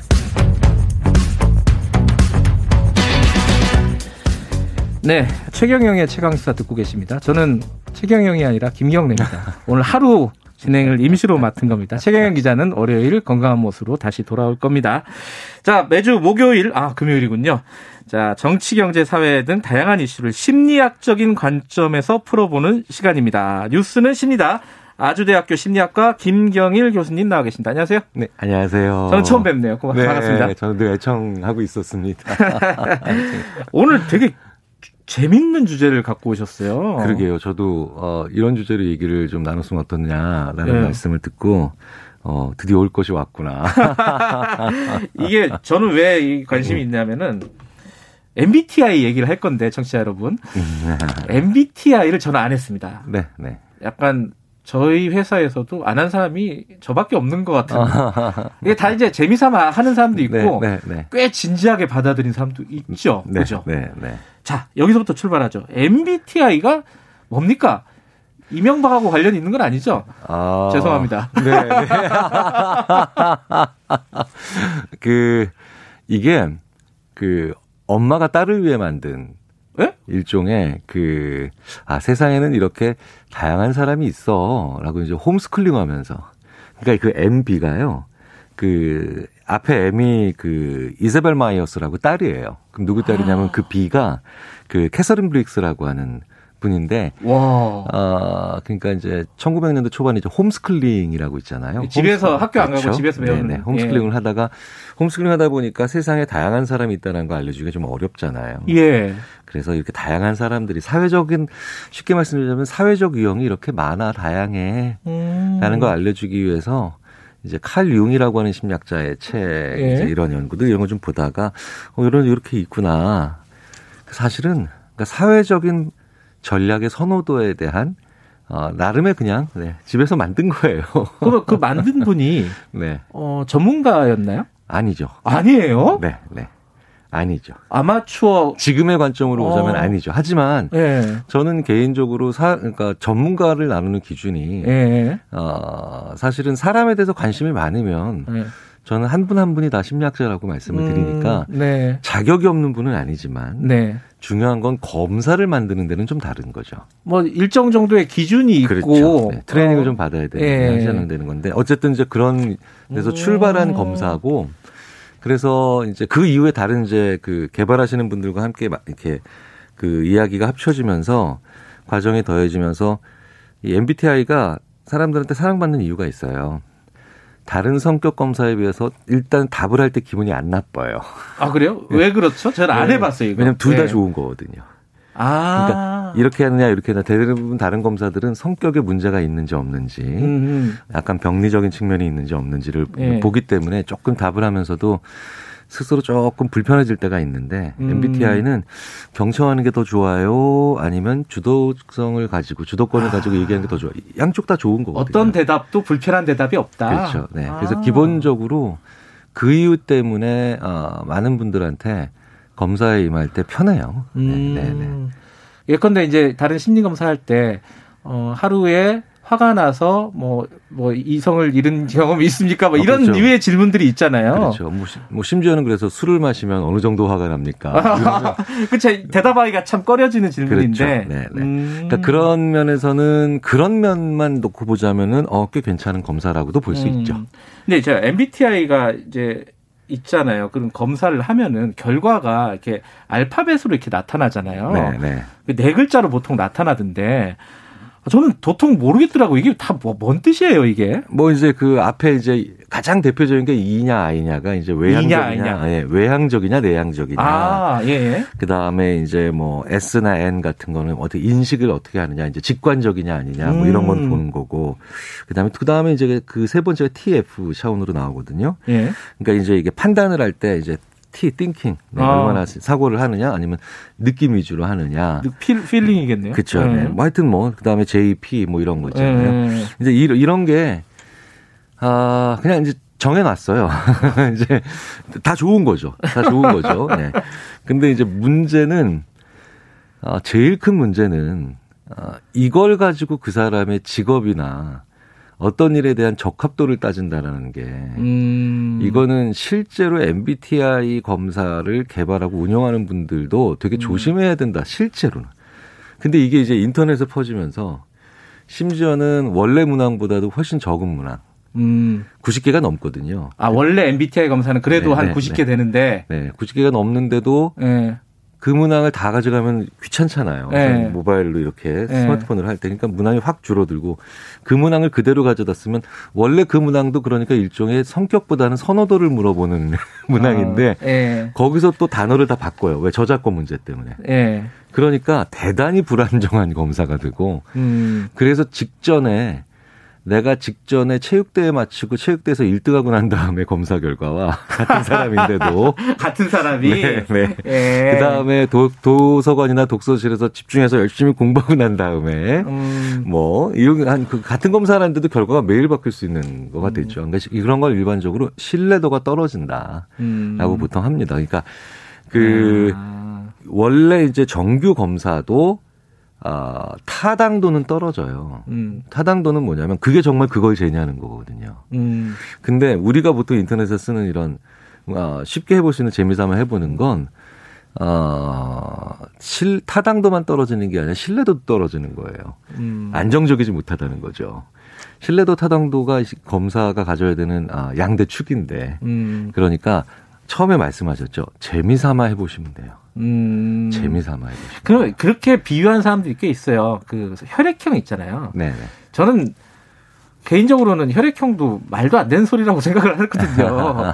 물론 이건 뭐 생각이 네, 다를 수는 네, 네. 있지만은 이 MBTI도 뭐 그 정도 수준 아니냐 이렇게 얘기하는 사람도 있는데 아, 어떻게 보세요? 뭐 심리학 자로서. 네, 그러니까 심리학자들 다양한 심리학자들이 MBTI는 정말 말도 안 된다 해서부터 네. 아니 뭐 그 정도까지는 아니고 네. 잘못 사용되고 있다. 너무 음. 확대 해석되고 있다. 요 정도. 확대 해석. 네, 네, 네. 음. 요 정도의 그런 어떤 스펙트럼을 가지고 있는 것 같아요. 음흠. 아, 혈액형처럼 완전 근거가 없는 건 아니고요. 네. 아 혈액형은 MBTI보다 더 근거가 없다. 아, 혈액형은 정말 아무 상관이 없는 거고. 아, 저는 누가 저 만났을 때 혈액형 뭐냐고 물어보면 제일 짜증 나더라고요. 네, 네, 네. 그러니까 전 세계에서 혈액형과 성격이 관련이 있다라고 믿는 나라가 정말 몇 개 안 되는데 음. 대표적인 게 한국과 일본이죠. 음. 2차 세계 대전 때 어떤 사연이 있어요. 어, 사연이 있고요. 네, 네. 그러니까 이제 그 이런 사연이 뭐냐면 이제 소위 말해서 독일의 예. 나치의 박해에 그가 극심했잖아요. 예. 학살하고 그래서 근데 그 중에 일부의 유태인들이 일본으로 도망갔어요. 아하. 근데 유태인들이 일본으로 피신을 오니까 미국도 아니고 너무 어이가 네. 없어서 일본이 니들 왜 왔니? 네. 당신들 왜 왔습니까? 라고 했더니 유태인들이 굉장히 이제 그때 기지를 발휘해서 히틀러가 우리 유태인을 학살한 그 이유 중에 하나가 더러운 비론이다. 근데 그게 어. 아시아계의 피가 흐르, 기 때문이다. 아하. 사실 일본 군부가 그때 굉장히 큰 충격을 받았죠. 어허. 어, 우리 같이 추축국으로 동맹국, 그러니까 어떤 음. 동맹의 관계가 있는 거라고 생각했었는데. 근데 어쨌든 이런 과정을 거치면서 특정 형태의 혈액형과 특정의 어떤 민족성이나 아니면 특정한 아, 성격에 관련 있다라는 믿음이 네. 근거가 전혀 없는 믿음이 아, 이 일본으로부터 시작해서 한국 요 두 나라 사이에서 좀 강하게 생겼죠. 알겠습니다. 잠시 혈액형으로 넘어갔지만은 MBTI로 네네. 다시 끌어와서 네네. 그 일부 저는 실제로는 못 봤는데 뭐 신문 기사나 이런 거 보면은 네네. 일부 기업에서 인사 관리할 때 음, MBTI를 활용을 한다거나. 직무 배치 같은 거 할 때요. 아 너는 외향적이니까 뭐 판매직 너는 내향적이니까 뭐, 뭐 예컨대 회계직, 기획직 뭐 이런 식으로 만약에 한다거나 뭐 사람을 채용을 할 때 MBTI 중에 요런 채, 요런 것들을 우대합니다. 만약에 이런 걸 했다면 그런 식은 전혀 뭐 근거가 없다고 봐야겠네요. 그러면 어, 첫 번째 문제는 MBTI가 성격을 검사하는 게 아니라는 거라는 거. 음. 그 다음에 두 번째는 더더욱은 특정한 성격이 특정한 직업에서 성공을 보장하는 건 더더욱 아니라는 거. 음. 그러니까 이 두 개의 문제가 다 섞여 있는 거죠. 아. 어, 게다가 그 MBTI라고 하는 게 어, 그 사람의 고유한 특징을 얘기해 주는 게 아니라 예. 좀 더 쉽게 말씀드리자면 3, 지난 3, 4년간 그 사람이 어떤 사회적 얼굴로 살아왔는가를 보여주는 검사예요. 아. 그러니까 뭐냐면요. 아, 예를 들어서 예를 들어서 예. 신입 사원들한테 예. 신입 사원들한테 아, 이 검사를 해보면 아이가 많이 나와요. 아이가 내향적인. 네. 예. 왜 그러냐면 나는 주로 경청하는 걸 좋아한다. 여기에 예스를 해야 돼요. 아, 회사에서 맨날 경청만 하고 그렇죠. 있으니까. 근데 제가 그 같은 회사에서 그러니까 실제로 한번 해보시라 그랬어요. 네. 이제 MBTI가 어떤 건지 보여드리기 위해서. 근데 MBTI 결과가 전문님들한테 하면 다 2로 나와요. 아. 네, 근데 그분들이 20년 전에 다 I였다는 거죠, 그러니까. 아. 그러니까 지난 3, 4년 동안 내가 어떤 사회적 얼굴로 살아왔고 음. 어떤 전략을 취했는가를 보여주는 검사예요. 아하. 네. 그러니까 이게 어떤 성격을 규정하는 게 아니라 결과네요. 그렇죠. 그죠. 그러니까 어. MBTI를 그래도 좀 의미 있게 쓰시려면 네. 나를 규정하는 게 아니라 네. MBTI를 한번 정식 버전을 한번 해보신 다음에 내가 지난 3, 4년 동안 내가 나이가 얼마나 만족스러운지를 한번 돌이켜 보세요. 내가 만약에 ENTP든 ISTJ든 네. 나왔는데 내가 지난 3, 4년 동안 객관적으로 좀 봤을 때 참 사회생활을 잘했던 것 같아요. 음. 그럼 그게 나의 강점이죠. 음. 그런데 똑같은 검사 결과가 나왔는데 내가 지난 3, 4년 동안 너무 사회생활이 엉망이었고 예. 좌충우돌만 했어요. 그럼 그게 나의 개선해야 될 점들이죠. 음. 그러니까 나의 사회적인 전략이었어요. 지난 음. 3, 4년 동안. 3, 4년이라는 표현은 뭐 4, 5년은 죽일 수도 있는데 그래서 성격은 잘 안 변하는 그 사람의 고유한 특질인데 음. MBTI는 할 때마다 잘 변해요. 아하. 잘 변하거든요. 그러니까 내 성격이 뭐냐 이걸 알려고 검사를 하지 말고 네네. 네. 내가 지난 한 3, 4년 동안 얼마나 만족스럽게 사회생활을 했는가를 한번 보려고. 그렇죠. 음. 그러니까 자기를 규정하고 타인을 단정하기 위해서 쓰려고 하면 참으로 네. 바보 같은 검사인데, 예. 어, 어떤 사회적인 전략이나 사회적 네. 모습으로 살아왔는가를 한번 소외를 하기 그리고 그런 얘기를 서로 나누기 위한 음. 아 맞아 나는 이렇게 이렇게 살았어 너는 어땠어? 음. 네가 보기엔 그리고 나는 어때? 이런 대화를 풀기 위해서 네. 대화를 풀기 위해서는 꽤 괜찮은 네, 그 정도의 선에서는요. 근데 지금 대선 국면에서 네. 대선 후보들도 자기 MBTI가 뭐다 이렇게 얘기를 해요. 그러면 유권자들이 어 MBTA 중에 당신은 2위니까 외향적이니까 리더로서 아주 적합한 사람이야. 이렇게 볼 수도 있잖아요. 그건 굉장히 위험한 생각이네요. 음, 위험하기도 하고 네. 다소 정말 말이 안 되는 다소가 아니라 그냥 좀 어처구니 없는 거죠. 네. 왜냐하면 어, 그 사람이 그 얼굴로 살아왔다는 얘기를 제가 했, 잖아요 예. 그러니까 대선 후보쯤 되시면 대부분 다 2위로 나와요. 음. 근데 또 10년 전에 그분들은 자기 전문적인 일에 집중하실 땐 또 아이로 많이 나왔을 거예요. 그러니까, 어, 이걸 너무 크게 의미를 부여하시는 건 예. 그런 거를 얘기하시는 분들이든 받아들이시는 분들이든 예. 어, 그렇게 너무 큰 의미를 부여하시는 건 안 해주셨으면 좋겠어요. 음. 네. 어, 제가 얼마 전에 소설 하나를 읽었는데 네. 제목이 어떻게 MBTI는 과학이 되었는가. 음. 거기 주인공이 심리학자예요. 네네. 그 시, 근데 어떻게 끝나냐면 물론 풍자를 한 건데 몰래 MBTI 검사를 자기가 받아보면서 끝나요. 받아보셨죠? 어, 그럼요. 그럼요. 음. 저도 어, 90년대 초반에 해봤고요. 네. 그래서 정말 ISTJ, ENTP, INFP 뭐 정말 할 때마다 다른. 네. 음. 그래서 아 내가 참 사회적으로 팔색조구나. 이러면서 할 때마다 네, 다르다. 네, 네, 얘기를 하는데 음. 그 MBTI를 결국 그 마지막 장면 해보는 게 무슨 얘기냐면 그만큼 사람이 자기에 대해서 알고 싶어요. 음. 그만큼 사람이 자기에 대해서 알고 싶어 하는데, 네. 근데 사실은 그러시려면 나에 대해서 알고 싶으시다면 어, 그걸 여쭤보고 싶었어요. 네, 뭘 해야 됩니까? 네. 일기 쓰세요. 아이고야. 일기 쓰시는 게 훨씬 나아요. 아. 그때 당시에 나의 고민과 예. 그다음에 내가 힘들었던 거를 보면서 아, 내가 음. 이런 사람이었구나. 일기 쓰는 사람들 중에 성찰, 자기 성찰이 없는 분들이 거의 없다고 하잖아요. 아. 이게 바로 뭐냐면 아, 일기 쓰기 귀찮으니까 MBTI 하는 거야. 라고 제가 농담을, 농담을 음. 할 정도로 내가 나 자신의 어떤 상태나 어떤 여러 가지 대소사에 대한 갈등이나 혹은 음. 희노애락들을 직접 차분히 앉아서 내가 쓰는 거. 그게 남이 만들어낸 문장에 그렇다 아니다로 답변하는 것보다 네. 더 좋습니다. 자, 저도 100만 년쯤 된 것 같아요. 일기 쓴 지. 한번 써보고 싶은데. 근데 일기를 쓰는 것도 좋은데 누군가가 아, 내 성격을 한번 좀 객관적으로 평가를 한번 받고 싶다. 내가, 내가 한번 나를 한번 평가를 해보고 싶다. 내가 누군지 알고 싶다. 이럴 때는 어떻게 하는 게 좋습니까? MBTI 하는 거 말고.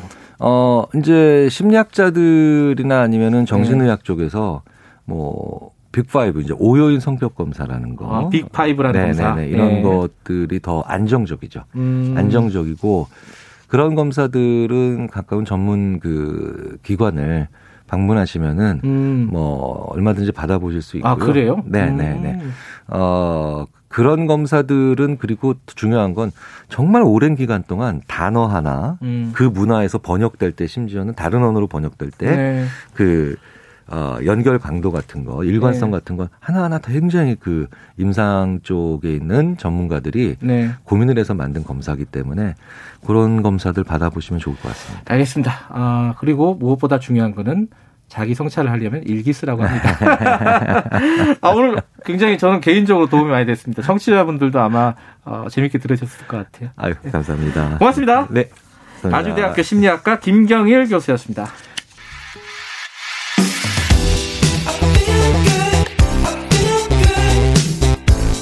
세상에 이익이 되는 방송 최경영의 최강 시사 좀비 관련된 뭐 영화 드라마 컨텐츠 굉장히 많잖아요. 어, 인기가 꽤 있었습니다. 뭐 생각해 보면 부산행 뭐 드라마 중엔 또 킹덤 이런 게 있었고 살아있다 뭐 이런 영화도 있었죠. 근데 최근에 어 넷플릭스에 넷플릭스 맞죠 이거 어 지금 우리 학교는이라는 좀비 관련된 드라마가 또 나왔습니다. 이게 전 세계적으로 약간 좀 화제가 되고 있는 모양이에요. K 좀비 뭐 이런 말도 나오고 한국이 좀비물 세계 최강 이란 기사도 어, 영국 가디언에서 썼다고 합니다. 이게 어떤 얘기인지 윤성은 평론가 연결해서 얘기 간단하게 좀 들어볼게요. 안녕하세요. 안녕하십니까. 지금 우리 학교는 보셨어요? 네, 봤습니다. 제가 못 봤는데 재밌습니까? 네. 네, 뭐 K 좀비 말씀하신 대로 네. 전 세계적으로 많은 주목을 받고 있는 문화 콘텐츠인데요. 네. 어 그동안에 뭐 부산행부터 또 킹덤, 뭐 살아있다 음. 이런 작품들이 워낙 주목을 받아왔기 때문에 이 네. 작품도 네. 뭐 공개 이전부터도 화제가 됐었고 이 음. 작품은 또 동명의 웹툰 원작이 있습니다. 음. 그 원작도 국내에서 굉장히 인기가 있었기 때문에 네. 뭐 좀 예감을 했었고요. 많은 예. 화제가 될 것이라는 것, 또전 음. 세계적으로 관심을 얻을 것이라는 게 이제 예상이 됐었던 사였는데 이제 오픈을 하기 전까지는 뭐 그 예상일 뿐 네. 확인하지 못했었었는데 이번에 이제 설 시즌에 그 오픈이 됐었고 음. 오히려 지금 국내에서의 평가보다도 음. 외국에서의 평가가 더 좋지 않나 이런 음. 생각입니다. 어떤 평가들이 나오고 있길래 그런 말씀하시는 거죠? 뭐 이제 K 좀비, 그러니까 좀비물에 있어서는 한국이 최강자인 것 같다. 음. 어 그리고 이제 어떤 단순한 뭐 액션씬이라든가 이런 것들도 좋지만 음. 어 상당히 드라마가 감동적이다. 아하. 이 작품을 보면서 도 많은 힘과 용기를 얻었다 이런 평가들도 많이 올라오고 있거든요. 그것은 예. 단순히 장르물로서가 아니라 또 예. 한국 그 드라마들이 갖고 있는 어떤 드라마의 힘이랄까요? 음. 네, 그런 것들에 대한 반응이겠죠. 이게 부산행 생각하면요. 그거는 기차라는 공간에 좀비를 집어넣은 거잖아요. 네, 그렇습니다. 어, 그게 굉장히 큰 차별점이었는데 요번에 지금 우리 학교는 뭐 제목만 보면 학교라는 공간일 텐데 네. 어, 뭐 어떤 차별점이 있습니까? 그간의 컨텐츠에 비교하면은? 네, 그렇습니다. 이게 그러니까 공통적으로 공통적으로 부산행은 기차, 뭐 음. 살아있다에서는 뭐 아파트 같은 음. 그런 한정된 공간 이 이제 주요 무대였고 이번에는 네.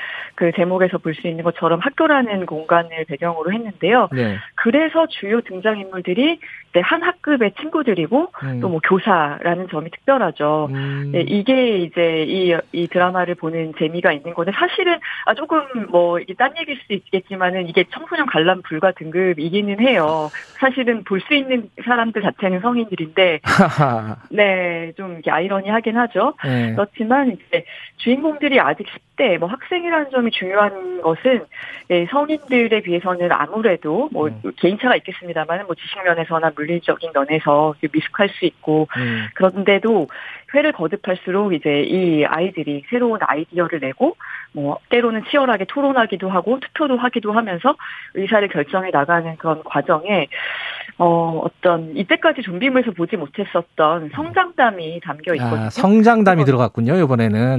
그렇습니다. 음. 그러니까 뭐 친구들 사이에서 희생을 하기도 하고 서로 네. 부족한 점들을 뭐 밀어주고 끌어주면서 위기를 넘겨나가는 점들이 음. 뭐 극적인 재미도 주지만 어, 이 아이들을 계속 보면서 응원하게 되는 거죠. 음흠. 네, 그런 부분에 있어서의 평가들이 굉장히 높게 나오고 있습니다. 이거를 본 사람들이 뭐 SNS나 이런 데 쓰잖아요. 네. 평가를 쓰는데 그 얘기를 많이 하더라고요. 세월호 생각이 너무 많이 난다. 네. 실제로 그래요? 그렇죠.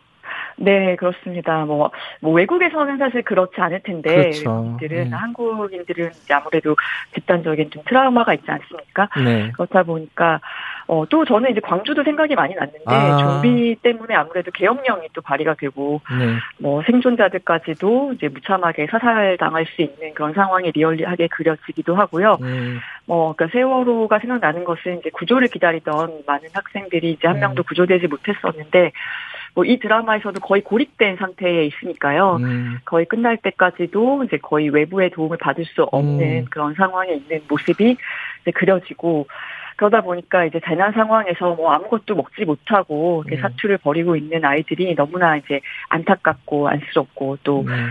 보고 있는 사람들이 좀 미안하게 음. 그 느껴지게 되는 것이 아무래도 이제 그런 집단 트라우마가 있기 때문이 아닌가 싶습니다. 아니, 말씀만 들어도 약간 좀 울컥하네요. 그 네. 버려진 아이들 어, 도움을 받지 못하고 방치된 아이들 이런 얘기들은 참 가슴이 아픈데 자 어쨌든 제가 근데 궁금한 거는 네. 이 좀비물이라는 게 원래 서양 거잖아요. 네. 뭐 대표적인 뭐 작품 뭐, 뭐 살아있는 시체들의 밤 이게 다 옛날에 서양에서 다 만들던 건데 네. 한국이 뭐 세계 최강 뭐 좀비물 이게 왜 그런 거라고 보세요? 영화 평론가로 보시면은?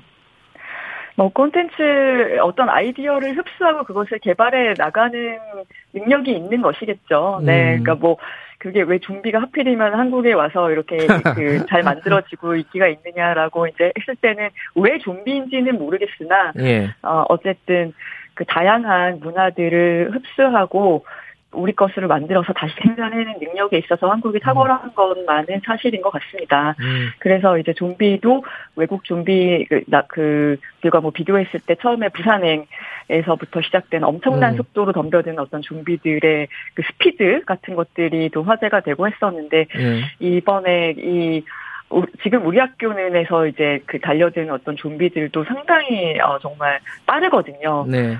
학생들이라서 그런지 더 모르겠습니다만은 뭐 음. 뭐 그런데 이제 또 거기 학교 안에 이제 졸업하신 지 오래된 분들은 아마 이 작품을 보시면 아 그렇지 뭐 학교에 음악실도 있고 과학실도 음. 있고 뭐 굉장히 다양한 공간이 있고 지금은 또 뭐 식당도 있고요 네. 체육관도 또 잘 돼 있고 뭐 이런 너무나 다양한 공간에서 다양한 도구들을 사용한 그런 음. 좀비와의 액션들이 벌어지게 됩니다 뭐 이런 것들도 어 이 작품을 또 한 해 한해 음.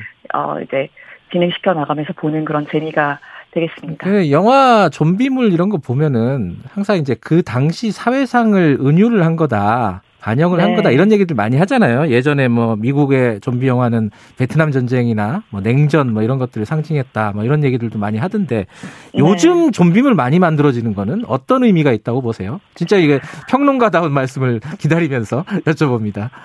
네, 아무래도 지금은 또 이제 팬데믹이라는 상황 자체가 주는 공포가 있지 않습니까? 이게 예. 이제 가장 큰 것 같습니다. 그러니까 좀비에 물리면은 감염되고 똑같은 존재가 된다라는 것 자체가 네. 네, 뭐 바이러스의 그 전이와 똑같은 것이죠. 그러니까 음. 그리고 또 감염되면은 어, 격리시키고 어 그리고 뭐 사회의 어떤 불필요한 존재로 생각을 한다던가 음. 뭐그 지금은 뭐 그렇게까지는 아니지만은 어떤 뭐좀 약간 사, 어, 초, 초반에는 낙인론 같은 것도 아, 있었죠. 고요 네, 네. 네, 굉장히 좀 사회 악적인 그런 음. 사람으로 취급받기도 하고 이제 그런 걸 숨기기도 하고 뭐 여러 가지 이제 상황들이 있었습니다만은 음. 뭐 그런 부분들도 있는데 또 한편으로는 뭐 팬데믹을 제외하고서라도 음. 뭐 이제 현대의 지금 어떤 어, 스스로 판단할 능력을 상실하고 또 이제 외부와 소통이 단절되어 있는 어떤 그런 존재로서 좀비들이 어, 뭐 좀비 사회라는 그런 표현도 쓰는데요. 음, 네. 네, 뭐 이런 부분들까지도 이제 생각하면은 음. 뭐이 좀비물의 인기라는 게 단순히 어떤 장르물로서 뭐 액션을 음. 보기 위해서 어 뭐 이런 것들 음. 아, 기저에 깔려 있는 어떤 욕구들이 있는 것 같습니다. 알겠습니다. 어, 저희 딸이 이거 재밌다 그러던데 청소년 관람 불가였군요. 이런. 어린이거 같이 보시면 상관없을 것 같습니다. 알겠습니다. 오늘 말씀 잘 들었습니다. 네, 감사합니다. 윤성은 평론가였고요. 어, 아까 저희들이 정, 그 퀴즈 내드렸잖아요. 퀴즈 정답은 많은 분들이 지금 보내주셨습니다. 오늘 문자 굉장히 많이 오네요. 어, 베이징 올림픽 퀴즈요. 정답은 컬링이었습니다. 정답 보내주신 분들을 추첨을 통해서 어, 커피 쿠폰 그리고 베이징 올림픽 굿즈 보내드린다고 약속, 을 드렸죠. 보내드리겠습니다. 자, 지금도 아마 어, 얘 누구야? 라고 생각하시고 제가 원래 프로그램 같은 거 다른 프로그램 들으면은 갑자기 진행자가 바뀌면 낯설잖아요. 그리고 이 프로그램이 망했나? 막 이런 생각도 드는데 아닙니다. 최경영 기자는 어 지금 어, PCR 검사를 받고 결과를 기다리고 있습니다. 월요일에 아마 건강한 모습으로 다시 돌아올 겁니다. 저는 누구였냐면요. 1년 전까지 최강 시사를 진행을 했었던 뉴스타파에서 지금 기자로 일하고 있는 김경래입니다. 하루 동안 하루지만 굉장히 반가웠습니다. 오랜만에 진행해 보니까 떨리기도 하고 즐거웠었네요. 자 주말 잘 보내시고요. 월요일 날 최경 기자가 뵙겠습니다.